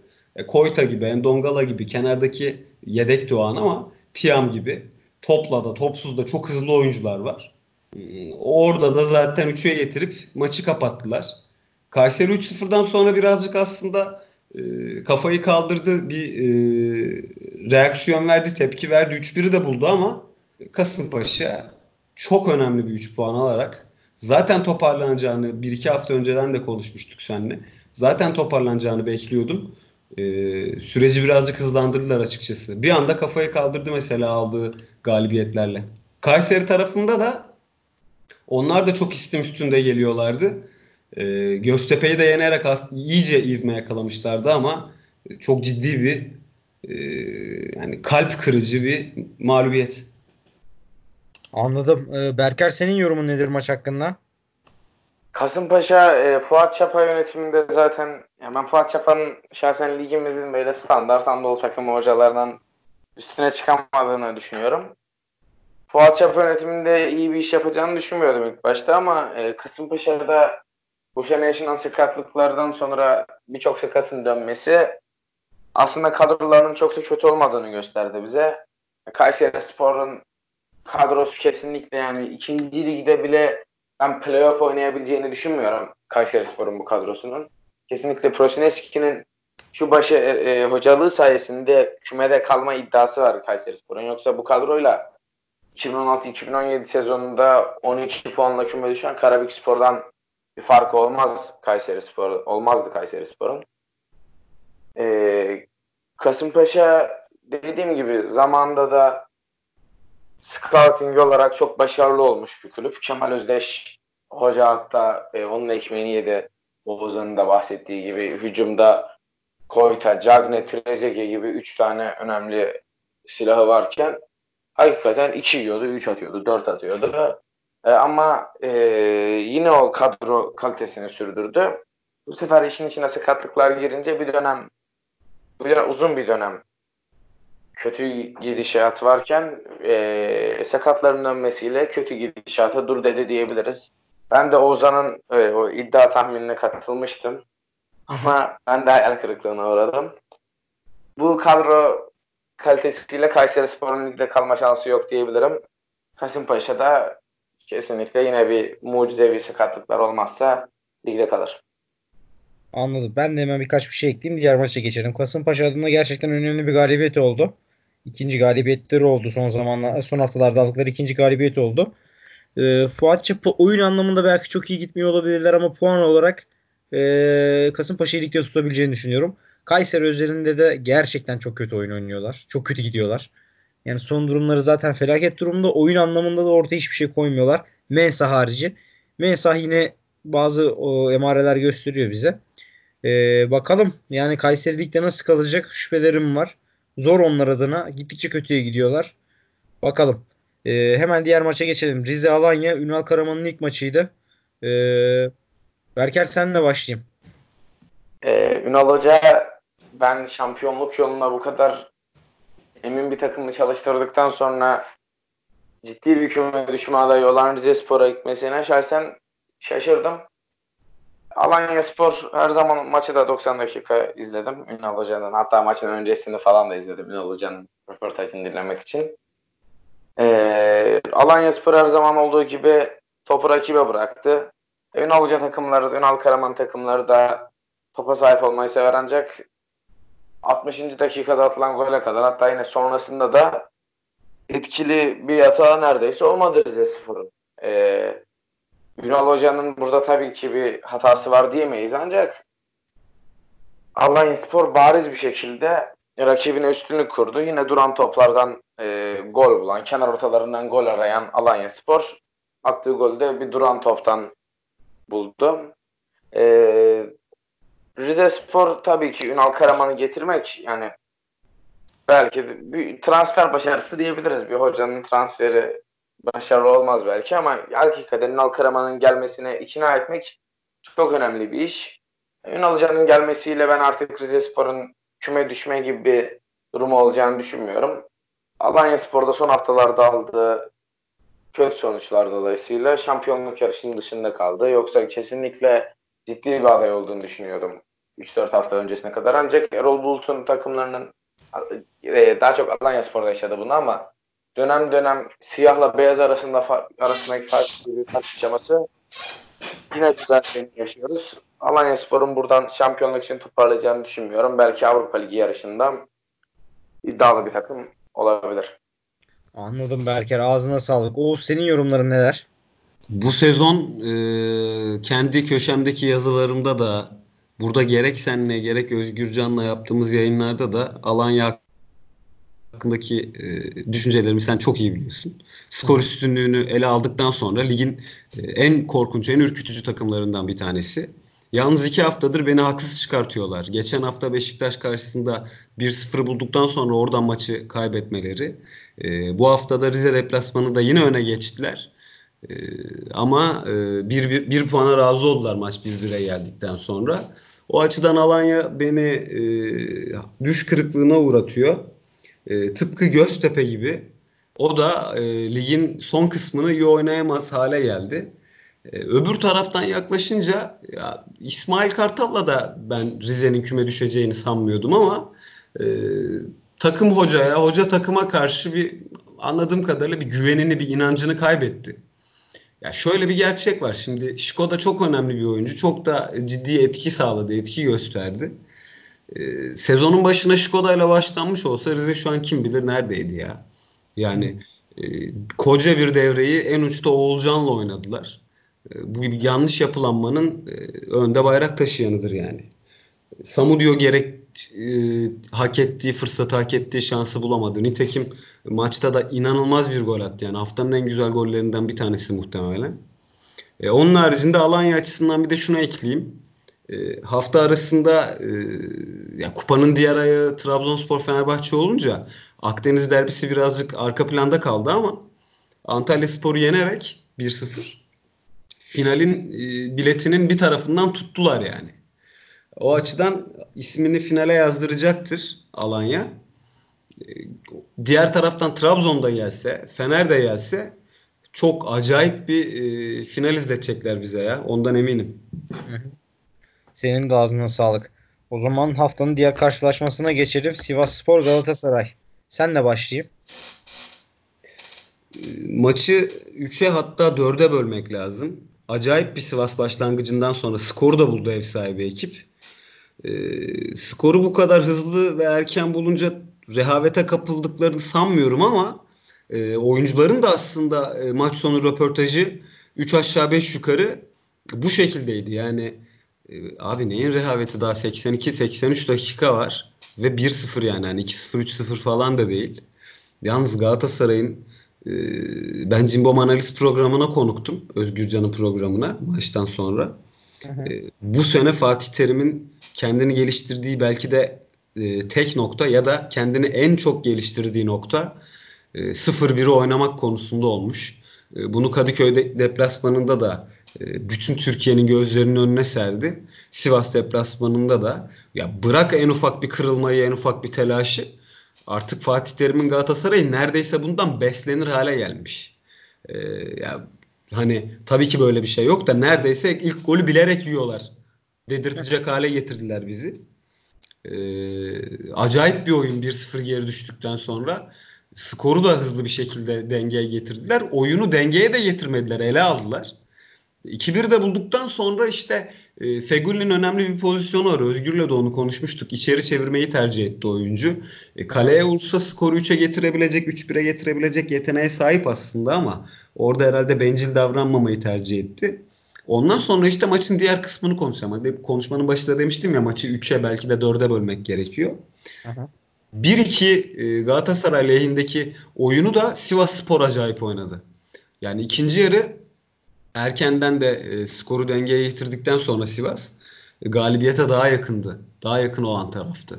Yani bu maçta illa 5. gol çıkacaksa bu Sivas'tan gelecekti. Yani oyun bize onu söyledi. Buna rağmen Fatih Terim'in e, özellikle 82. dakikada yaptığı Lemine Adem büyük değişikliği de zaten onu e, Fatih Terim yapan özelliklerden bir tanesi. E, korkusuzlukla pervasızlığı birbirine karıştırmamak gerekiyor aslında. Ya orada hoca cesaretten ziyade birazcık pervasız davrandı. Yani Sivas deplasmanı bir puanı cebine koymuşsun. Ee, yani bu 3-2'ye gelse maç Sivas lehine e, bayağı sıkıştırırlardı hocayı ya o değişiklikten sonra. Vallahi yani ben de o konuda hocaya kaybedilen bir puan hocaya yazmış olacaktı. Yani benim Galatasaray kariyerinde izlediğim en kötü Onyekuru hala sahadayken ben kenarda Adem'i görünce Onyekuru'nun yerine gireceğini düşünmüştüm açıkçası. E, Lemina'nın yerine girmiş olması beni çok şaşırttı deyip sözü sana bırakıyorum. O konuda son söylediğin şey konusunda senden birazcık ayrılıyorum. Ee, aksine Sivas 3. golü falan atsaydı kimse Fatih Terim'e vurmazdı. Yani vurmazdı dediğim eleştiriler ciddi olmazdı. Neden? Çünkü Fatih Terim'in dediğin gibi korkusuzla pervasızlık arasındaki bir denklemi var. Adem'i oyunu atarak aslında galibiyeti istediğini belli etti. Yani taraftar onu tolere edebilirdi bu açıdan. Ama Yalnız şurada doğru. şöyle araya girmem gerekiyor. Galibiyeti istemek orta sahayı boşaltıp daha fazla forvet yığmak değil. Çünkü topu oraya nasıl getireceksin? Kesinlikle. Ben de seninle aynı düşüncedeyim. Yani aynı düşüncedeyim diyeyim. Oyun planı açısından ben oraya ilk baş Adem girebilir. Bunda sıkıntı yok da. Yani topu nasıl ileri taşıyacak hoca? Evet. Yani evet. bunun bir emaresini göstermesi lazımdı. Ben ilk baş Belhanda'yı bekledim oyuna girmesi için. Yani orada ne olursa olsun Belhanda Fenerbahçe maçından sonraki süreçte Fenerbahçe maçında daha doğrusu çok iyi bir e, performans göstermişti. Dedim Belhanda'yı atabilir oyuna. Ondan sonra da bir forvet hamlesiyle ileri atlayıcı güçlendirebilir. Çünkü bu böyle yapsaydı topu ileri daha rahat taşıyacaktı. Ama orta alandan Lemine'yi alıp Adem'i ileri attığı zaman tamam ilerisi kalabalık da topu kim taşıyacak sorusu bu sefer e, akıllara geldi. Bunu da başaramadılar. Son dakikalarda maçı da verebilirdi Galatasaray bu açıdan. Fakat maçın başına dönersek maç özelinde Sivas acayip bir maç başlangıcı yaptı. İlk 10 dakika şahane top oynadılar. Yani biraz daha şey yapabilselerdi, süre, süreci devam ettirebilselerdi ikinci, üçüncü golü belki gidebilirlerdi. Fakat öyle bir tempoda başladılar ki 10. 15. dakikadan sonra zaten kesilecekleri belliydi. Çünkü tempo çok üst düzeyde başladı. Ondan sonra da 10. dakika ile 60. dakika arası sezondayız. Bu sezon izlediğim en iyi Galatasaray izledim. Olağanüstü top oynadılar. 0-1 dediğin gibi şahane oynadılar. Geri döndüler. Fegül'ün kaçırdığı pozisyonda ne yaptığını anlamadım ben. Yani kaleye vursa dediğin gibi orada bencillik yapmak istemedi. Ama kaleye vursa skor 3'e gelebilirdi. Ve bu skorla da soyunma odasına girseydi Galatasaray maç çok bambaşka bir noktaya giderdi. Ee, ayrıca Feguli şahane bir maç oynadı. Falcao yani neden Falcao olduğunu gösteren maçlardan biriydi. İndirdiği top e, yaptığı asiste acayip bir top indirdi. E, benim başka değinebileceğim puanlar paylaşıldı. İki takım da galibiyeti kaçırdı olarak da değerlendirilebilir. Ama maçın hakkı ne olursa olsun beraberlik olarak görüyorum. Galatasaray her ne kadar o 10'la 60 iyi oynasa, e, Sivas'ta çok iyi bir maç başlangıç yapsa da maçın hakkı beraberliğe doğru gitti zaten. Berker senin yorumun ne bu konu hakkında? Ozan aslında yani maça dair birçok şeyden bahsetti. Sen de öyle. Ee, kesinlikle ben Adem Lemina değişikliğine değinmek istiyorum. Kesinlikle orada hocanın Adem'i almasındaki mantık artık geçen yıl mesela Donko oyunu aldığında forvet attı. Hangi maçtı? Antalya. Hatırlıyor musunuz? Antalya evet. evet. Antalya maçında Donko forvet aldığında e, Donk gol atmıştı. Bir hafta boyunca yani manşet olmuştu e, Fatih Terim'in Donk'u ucu atması. Tabii ki Fatih Terim'in hocalığını eleştirecek bir hadde sahip değilim yani. Konuşmaya dahi gerek yok. Ama Adem'i oyuna alması işte Adem kesinlikle bu bir teoridir. Öyle bir bilgim yok. Adem oyuna girer işte bir top iner, düşer, kalkar. Adem vurur gol olur ki Adem de bu sonradan oyuna girip gol atma işini yapan bir futbolcu. Sene başında Kayseri maçında diye hatırlıyorum. Yine öyle bir gol atmıştı.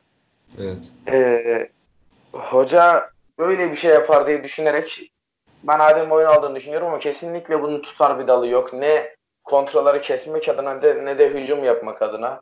Ee, orta saha çıkarıp forvet almak her zaman hücum demek değil. Bunun bir diğer örneği ilk yarı iki Trabzon Galatasaray maçında Ünal Karaman Hoca e, Hüseyin'i olması lazım. Hüseyin o zaman defansın önünde oynuyordu. Sakatlıklardan dolayı. Hüseyin'i çıkarıp Ekuban'ı almıştı. Ekuban tam belki evet forvet, hücum oynar ama böyle mantık yok ki. Senin önce o topu orta sahadan ileri taşıman lazım. Hocanın oradaki tercihi de mesela Galatasaray'ın daha da fazla hücum yapmasına sebep oldu. Ee, her zaman yani forvet almak hücum yapmak demek değil. Orada Fatih Hoca'nın yaptığı kesinlikle yanlıştı. Ay, Sivas Spor'un duran toplardan gol atıyor olması, çok gol atıyor olması ve rakibin duran toplarına karşı Galatasaray'ın duran toplarına bunu yapamadı ama sürekli olarak kontratak üretmesi. Burada kesinlikle yan topları çok iyi olan ve topu oyuna sokma, sokma meziyeti üst seviye olan eliyle özellikle Samatsa'ya da parantez açmak istiyorum. Hı hı. E, da biraz borçlular. Böyle epey bir golleri var yani. Samatsa çıkıyor alıyor topu hemen eliyle oyuna sokuyor. Kontradan direkt gol. E, kesinlikle bu iki çalışılmış organizasyonlar sayesinde Sivasspor şampiyonluk yarışında kaldı diyebilirim. Sivasspor hala da şampiyonluk için önemli bir ekip. Dediğiniz gibi maçın hakkı beraberlikte e, Galatasaray, Başakşehir ve Trabzonspor arasındaki bu rekabet nasıl geçer? Sivasspor bu rekabete dahil olabilir mi? Daha daha doğrusu daha fazla söz sahibi olabilir mi? Zaman gösterecek. Oyunun hakkı beraberlikte. Hı hı, anladım. O zaman diğer maça geçelim. Haftanın kapanış şunu, maçında. Şunu eklemek istiyorum tek bir cümleyle. Az önce söylemeyi unuttum. Ee, çok yakın bir maçtı zaten. O konuda hepimiz mutabıkız. Ee, yani 3 ihtimale bölecek olursak hani %33, %33, %33'ten sonra elimizde bir %1 kalır ya. Aha. Ben orada işte Sivas Spor'u %34 derdim ya. Özellikle o e, Lemine Adem değişikliğinden sonra şimdi dedim hani Sivas Spor büyük ihtimalle bunu e, cezalandıracak. Çünkü şu yüzden manasız buluyorum. Kaybettiğin zaman eğer kaybedersen kaybettiğin zaman e, neredeyse birinci dereceden rakibine kaybetmiş oluyorsun. O çok kırıcı olurdu. Ama kendisi şöyle düşündü. 8'de 8 ile geldi buraya yanlış hatırlamıyorsam değil mi Barış?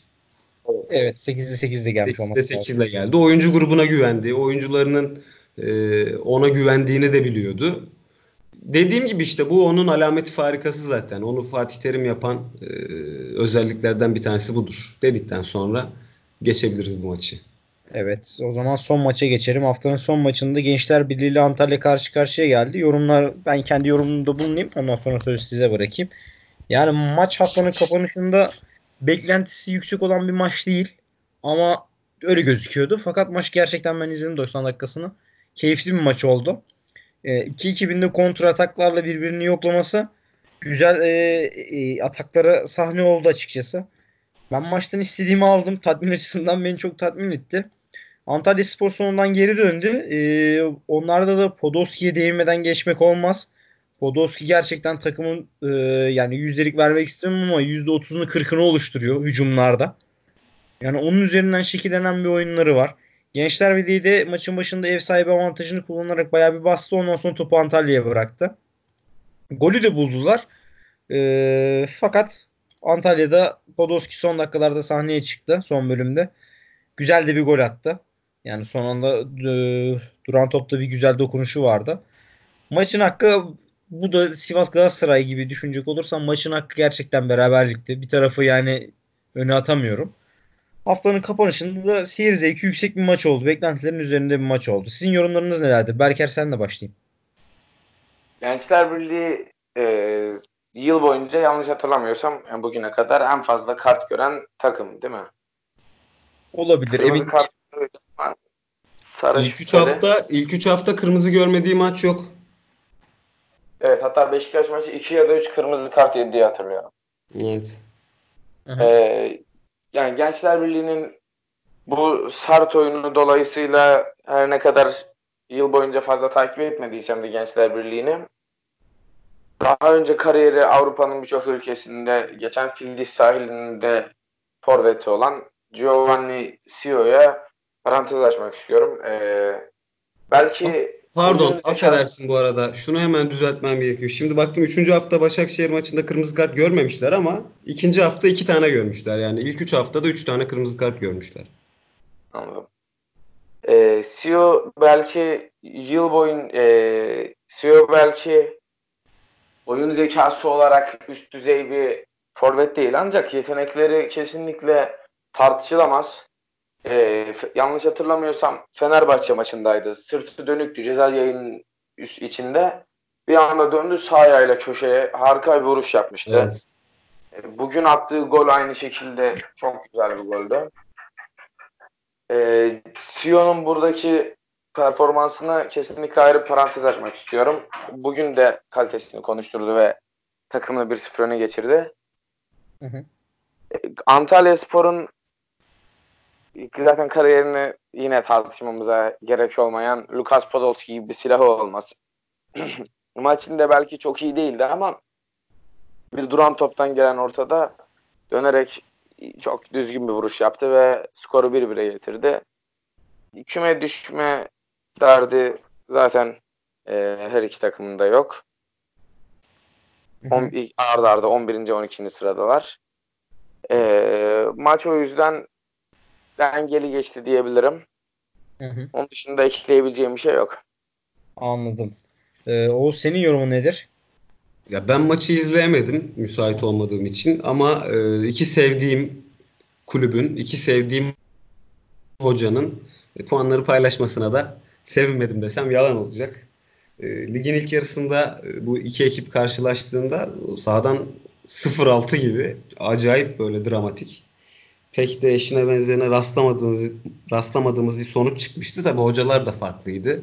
Oyuncu gruplarında da çok ciddi farklılıklar vardı. Ben bir intikamı alınabilir mi diye düşündüm. Antalya Spor'u e, galibiyete birazcık o yüzden yakın gördüm ama e, Gençler Birliği öne geçiyor. Antalya Spor bir puanı kurtarıyor. Hı hı. E,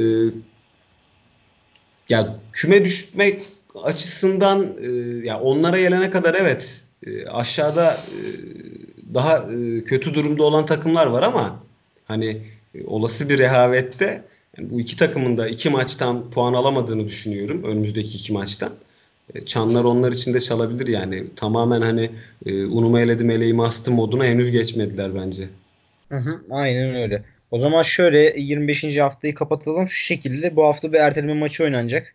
Ee, Trabzon Yeni Malatya maçı oynanacak erteleme maçı. Ee, onunla beraber de bütün takımlar 25. maçlarını oynamış olacaklar. Trabzon kazanırsa maçı eğer e, liderliğe yükselecek. Ee, hemen ufak bir yorumunuzu alayım maç hakkında. Çünkü maç zamanında oynanmadı. O, o dönemden bu döneme değişen iki takımda da çok fazla şey var. Ufak birer cümlenizi alayım. Berker sen de başlayayım. Malatya Spor'un zaten şu anki gidişatı ortada. Çok kötü bir durumdalar. Hüseyin Çimşir Hoca önceki maçlara göre hatalarından ders çıkarmışsa da öyle mi diyorum çıkarmıştır. Çıkarmamışsa da e, Trabzonspor'un maçı zorlanmadan geçeceğini düşünüyorum. Hı hı. E, onun dışında ekleyebileceğim bir şey yok maça dair. Anladım. O senin yorumun nedir? Ya Hikmet Karaman benim e, o kadar rahat olmamamı sağlıyor. E, kesinlikle Trabzonspor kazanabilir. Şey, t- kesinlikle Trabzonspor kazanır diyemememin en önemli sebeplerinden bir tanesi. Hı hı. E, bakalım hocayı gerçekten merak ediyorum performansını. Onun içinde bir Trabzonspor tabii ki Trabzonspor tabii ki maçın favorisi ama hazır Trabzon'da bir kaynama var. Malatya'da bir e, olumlu manada hareketlenme varken yani Trabzonspor şimdi oynamak istemez aslında Malatya'yla biliyor musun?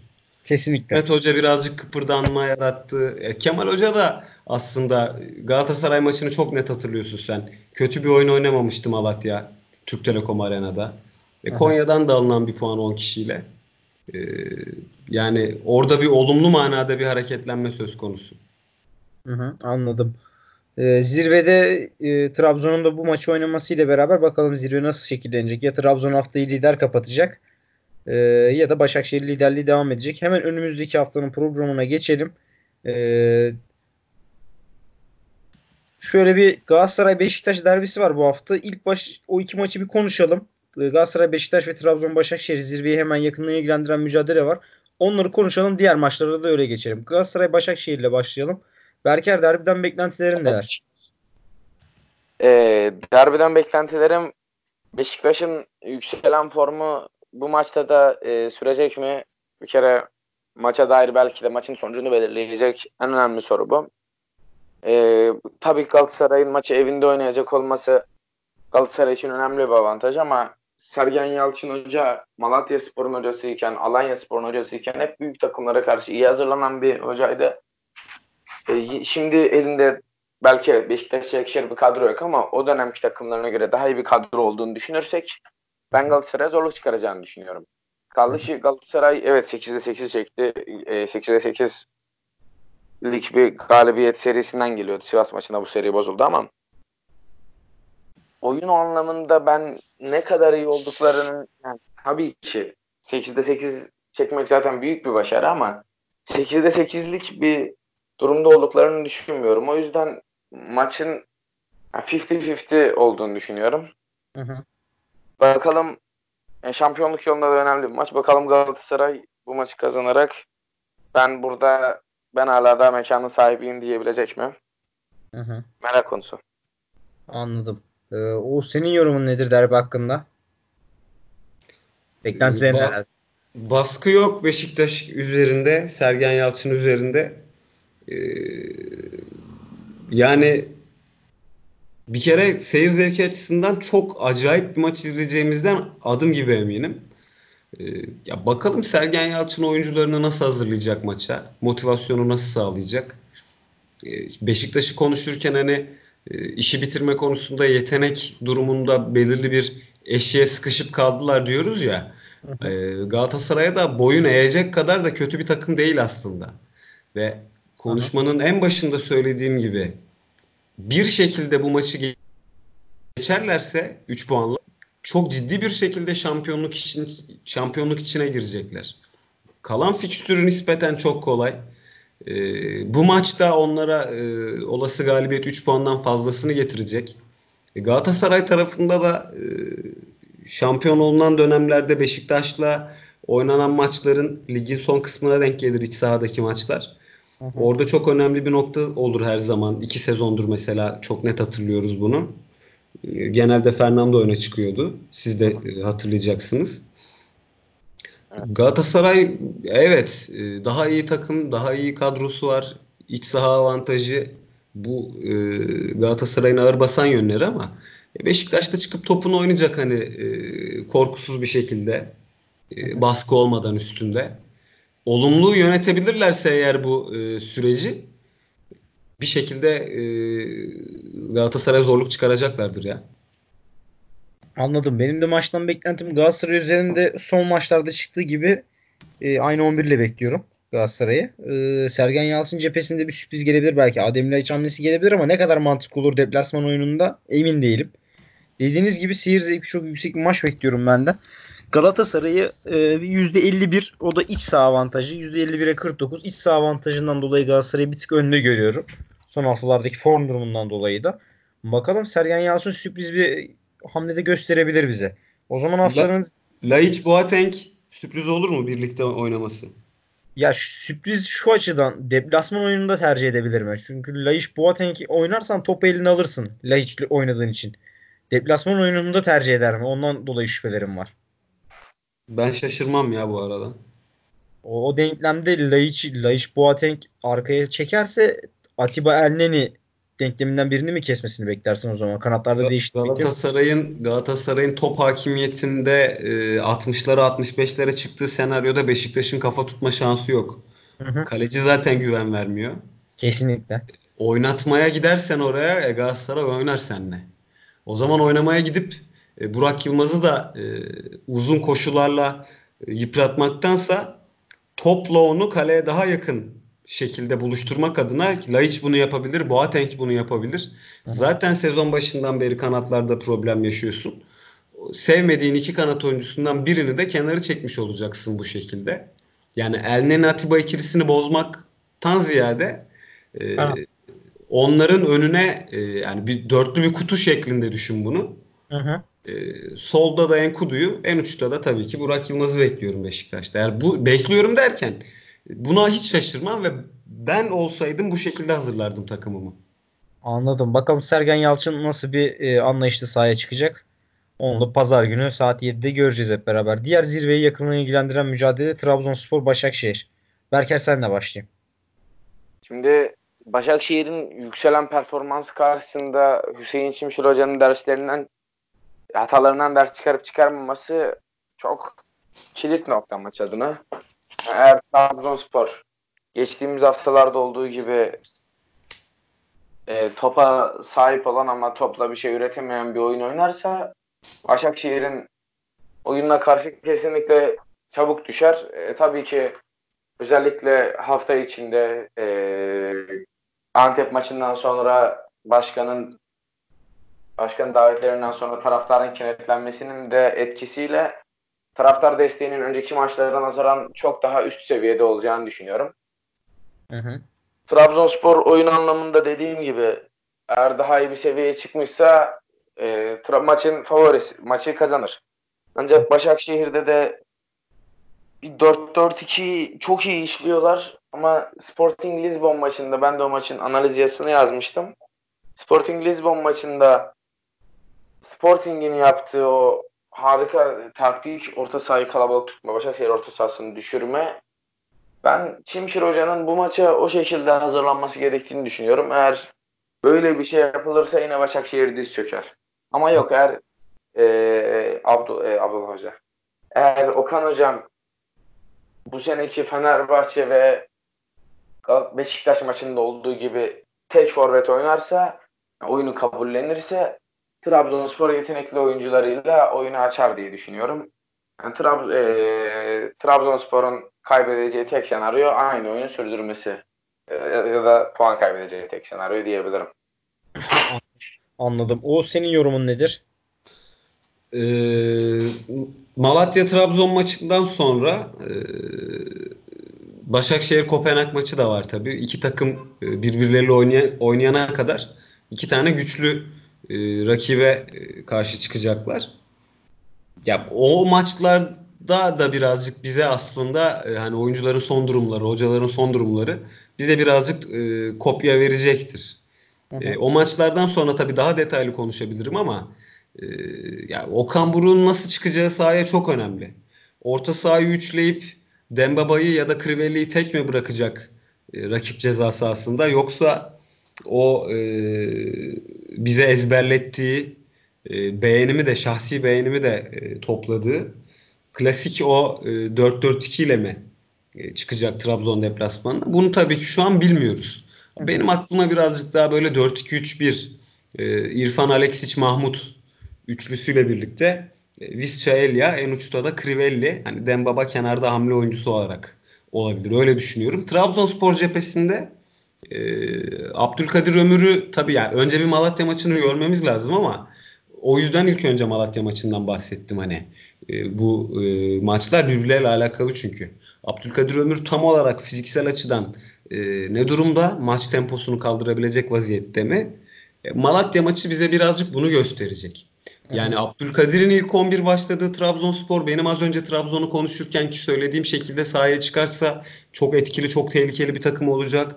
Ama Gaziantep ilk 11 ile çıkılırsa eğer e, bu sefer yani hani e, Gaziantep e, Trabzon'a diş geçiremedi.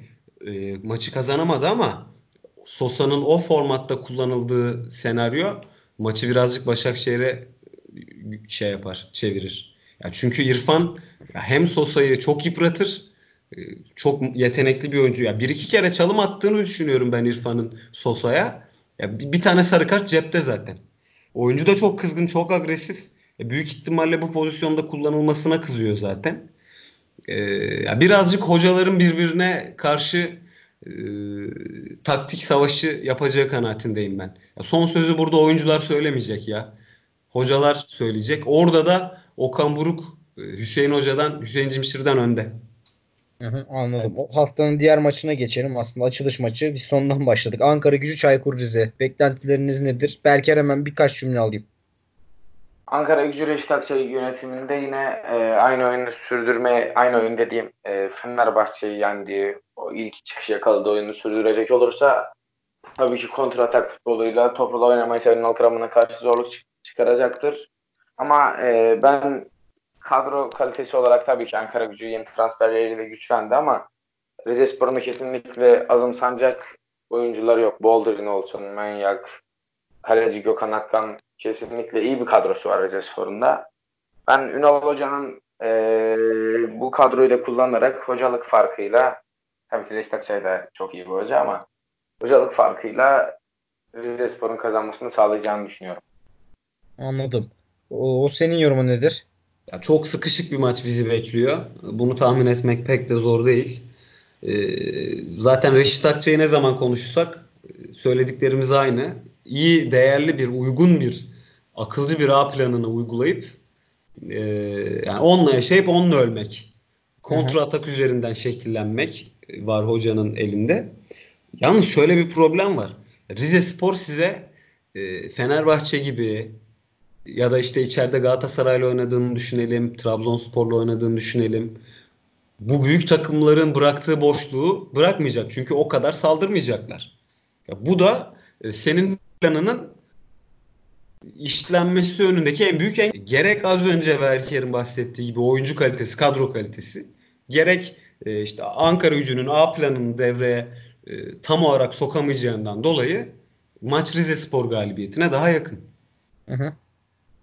Anladım. Yani e, bir hani geçen haftaki bu e, Kasımpaşa Kayseri maçında eğer yanılttıklarımız varsa bahis konusunda bu maça gönül rahatlığıyla Rizespor yenilmez oynayabilirler.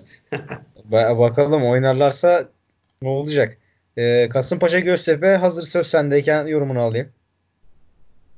Göztepe böyle gitmeye devam edecekse ki e, görüntü o yönde. E, Kasımpaşa da e, olumlu hamleler yapıyor. Böyle şey burun farkıyla Kasımpaşa şey gözüküyor. Önde gözüküyor maç 3 puana. Yakın gözüküyor. Yani iki takım da elinden geleni ardına koymazsa, istediklerini sahaya yansıtırsa e, Göztepe Kasımpaşa'yı yener evet ama ya, ya şöyle işte Kayseri maçında da aynısını söylemiştim Göztepe için. Burada bir yerde e, Anadolu takımı demir attığı zaman e, 7-11 arasına puan, ta- puan tablosu olarak hedefsiz kalma, hedeften kopma, odağın, yoğunluğun düşmesi devreye giriyor ne yazık ki. Hı hı. Ya bu bir tek Premier Lig'de olmuyor. Çünkü Premier Lig'de e, sezonu nerede tamamladığınız e, mali açıdan çok ciddi fark yaratıyor. Yani orada 7. ile 8. sezon sonunda e, e, acayip farklı para alabiliyor yayıncı kuruluştan ve federasyondan. Biz de bu sisteme geçersek burada da Göztepe e, hedeften sapma yaşamaz. Tabii bu şimdinin konusu değil, bu programın da konusu değil ama burada işte az önce bahsettiğim gibi devreye şu giriyor. Hangi takım galibiyete ya da puana daha muhtaç? O yüzden Kasımpaşa öne çıkıyor. Yoksa e, hocaların taktiksel bilgi birikimi açısından, ortaya çıkardıkları açısından, oyuncu özelinde bakarsak e, Göztepe bir gömlek üstün Kasımpaşa'dan. Ama az önce de dediğim gibi Kasımpaşa e, daha e, ihtiyaç sahibi. O yüzden bu onları öne çıkartıyor işte. Hı, anladım. Ee, ben de şöyle birkaç yorumda bulunayım. Sürpriz Göztepe galibiyeti gelebilir. Benim beklentim o yönde bahisçiler için. Ee, Kasımpaşa dediğin gibi e, formda Ee, ama bakalım. Yani sürpriz bir maç olabilir. iyi de bir maç olabilir. Ee, diğer maça geçelim. Denizli iyi Spor maç olacağı Buyur. iyi maç olacağı aşikar. Ya bir de şöyle bir şey var hani 26 oluyor Kasımpaşa. O da ekstra bir motivasyon sağlar. Yani Aynen. Malatya'nın Trabzon'a yenildiğini düşünüyorsun. E, Rize Ankara'da berabere kalsa Konya Fener'le oynayacak. Ya bir anda haftayı 13. sırada falan bitirme ihtimali var ya Kasımpaşa'nın. Aynen öyle dediğin gibi. Ee, o zaman şöyle diğer maça bir bakayım. Denizli Spor Gençler Birliği. Yorumun nedir? İç karartan bir maç olabilir. Yorumun nedir? İç karartan bir maçtan ziyade ya o zaten e, onu bekliyoruz da. E, ya şimdi ikisi de yenilmek istemeyecek. Bu çok, tabii çok doğal. Hiç kimse yenilmek istemez de. beraberlik kokuyor. Valla ben de seninle aynı görüşteyim ama orada bir Gençler Birliği'nden sürpriz bir hamle gelebilir. Ee, bakalım. Gençler Birliği çünkü bugün iyi emareler gösterdi bana açıkçası. Bakalım neler olacak. O Ya zaman 3 puanı alan yalnız kefeni yırtar Barış. Kesinlikle. 26'da 31 yapmış olacaklar. 3 Aha. puanı cebine koyan çıkarsa burada kefeni yırtacağı aşikar.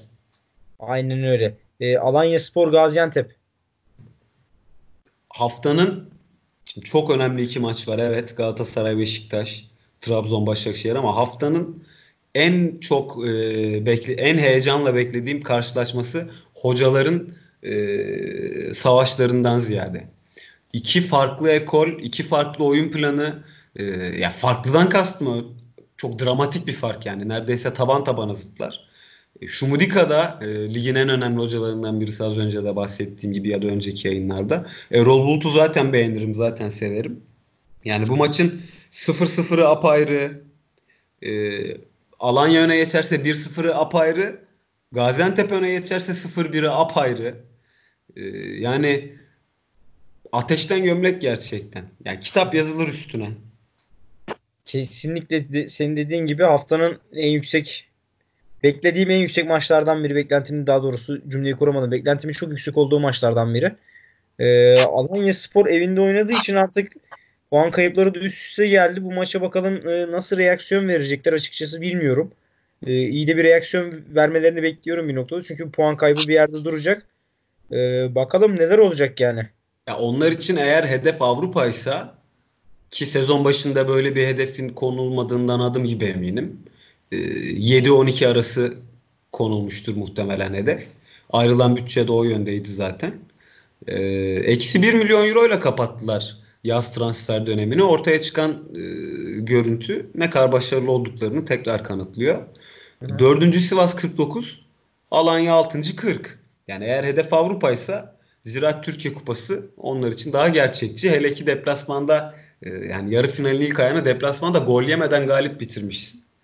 İçeride dikkatli bir 90 dakika onları finale taşıyacak. Finalde de Trabzon ya da Fenerbahçe onu da az önce bahsettiğim gibi Alanya'da acayip bir final olur. Orada hatta Erol Bulut tek maç özelinde kim gelirse gelsin e, ya benim gizli favorim olur kupada. Aynen. Berker e, Alanya Spor Gaziantep yorumun nedir senin? Alanya Spor e, her ne kadar düşüşte olsa da ligin genelindeki o performansına göre ben bu maçta kalitesini yine konuşturacağını düşünüyorum Erol Bulut Hoca ve takımının. Ama Gaziantep'in kapalı oyununa karşı belki de en az zorlanacak takım Alanya. Kapalı oyun tabii kapalı oyun demek biraz Şumidika Hoca'ya hakaret gibi oluyor ama gerektiğinde iyi kapanabilen daha doğrusu oyununa karşı en iyi takım Alanya Spor. Eğer e, yine kapanırsa Gaziantep Alanya Spor'un da o duran topları etkili kullanması ve sürekli olarak duran top kullanabilen dikine giden oyuncuları sayesinde duran toptan daha doğrusu tehlike yaratan dikine giden oyuncuları sayesinde ben Alanya Spor'un e, bu maçı kazanabileceğini düşünüyorum. Hı hı. Ancak e, Şummudik Hoca taktik bilgisi, teknik bilgisiyle yine farkını yaratarak e, maçın Antep lehine dönmesine veya beraberlikle sonuçlanmasını sağlayabilir. O yüzden maç kesinlikle 3 sonuca da çok açık bir maç. Yani %33, 33-33 diyebilirim. E, Birine bir verecek olsam beraberliğe veririm. Hı hı. E, maç hakkında onun dışında ekleyebileceğim pek bir şey yok. Anladım. E, Konya Spor Fenerbahçe. Oğuz yorumun nedir? Fenerbahçe cephesini e, az önce zaten detaylı bir şekilde anlatmıştık. Önceki programlarımızda söylediğimiz gibi yine tekrara giriyoruz bunu belirtirken bile ama e, eksikler de e, zaten çok önemli. Hı hı. 4 oyuncu eksik cezalı. Dört, evet 4 oyuncu eksik.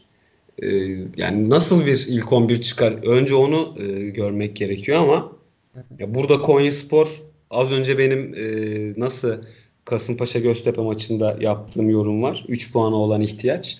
Tabii ki Fenerbahçe e, ruhsal açıdan o depresyondan çıkmak adına galibiyete canla başla sarılacaktır ama o camianın, kulübün, takımın üzerindeki belirsizlik bulutu silinmeden önce e, asla diğer eşiğe sıra gelmiyor.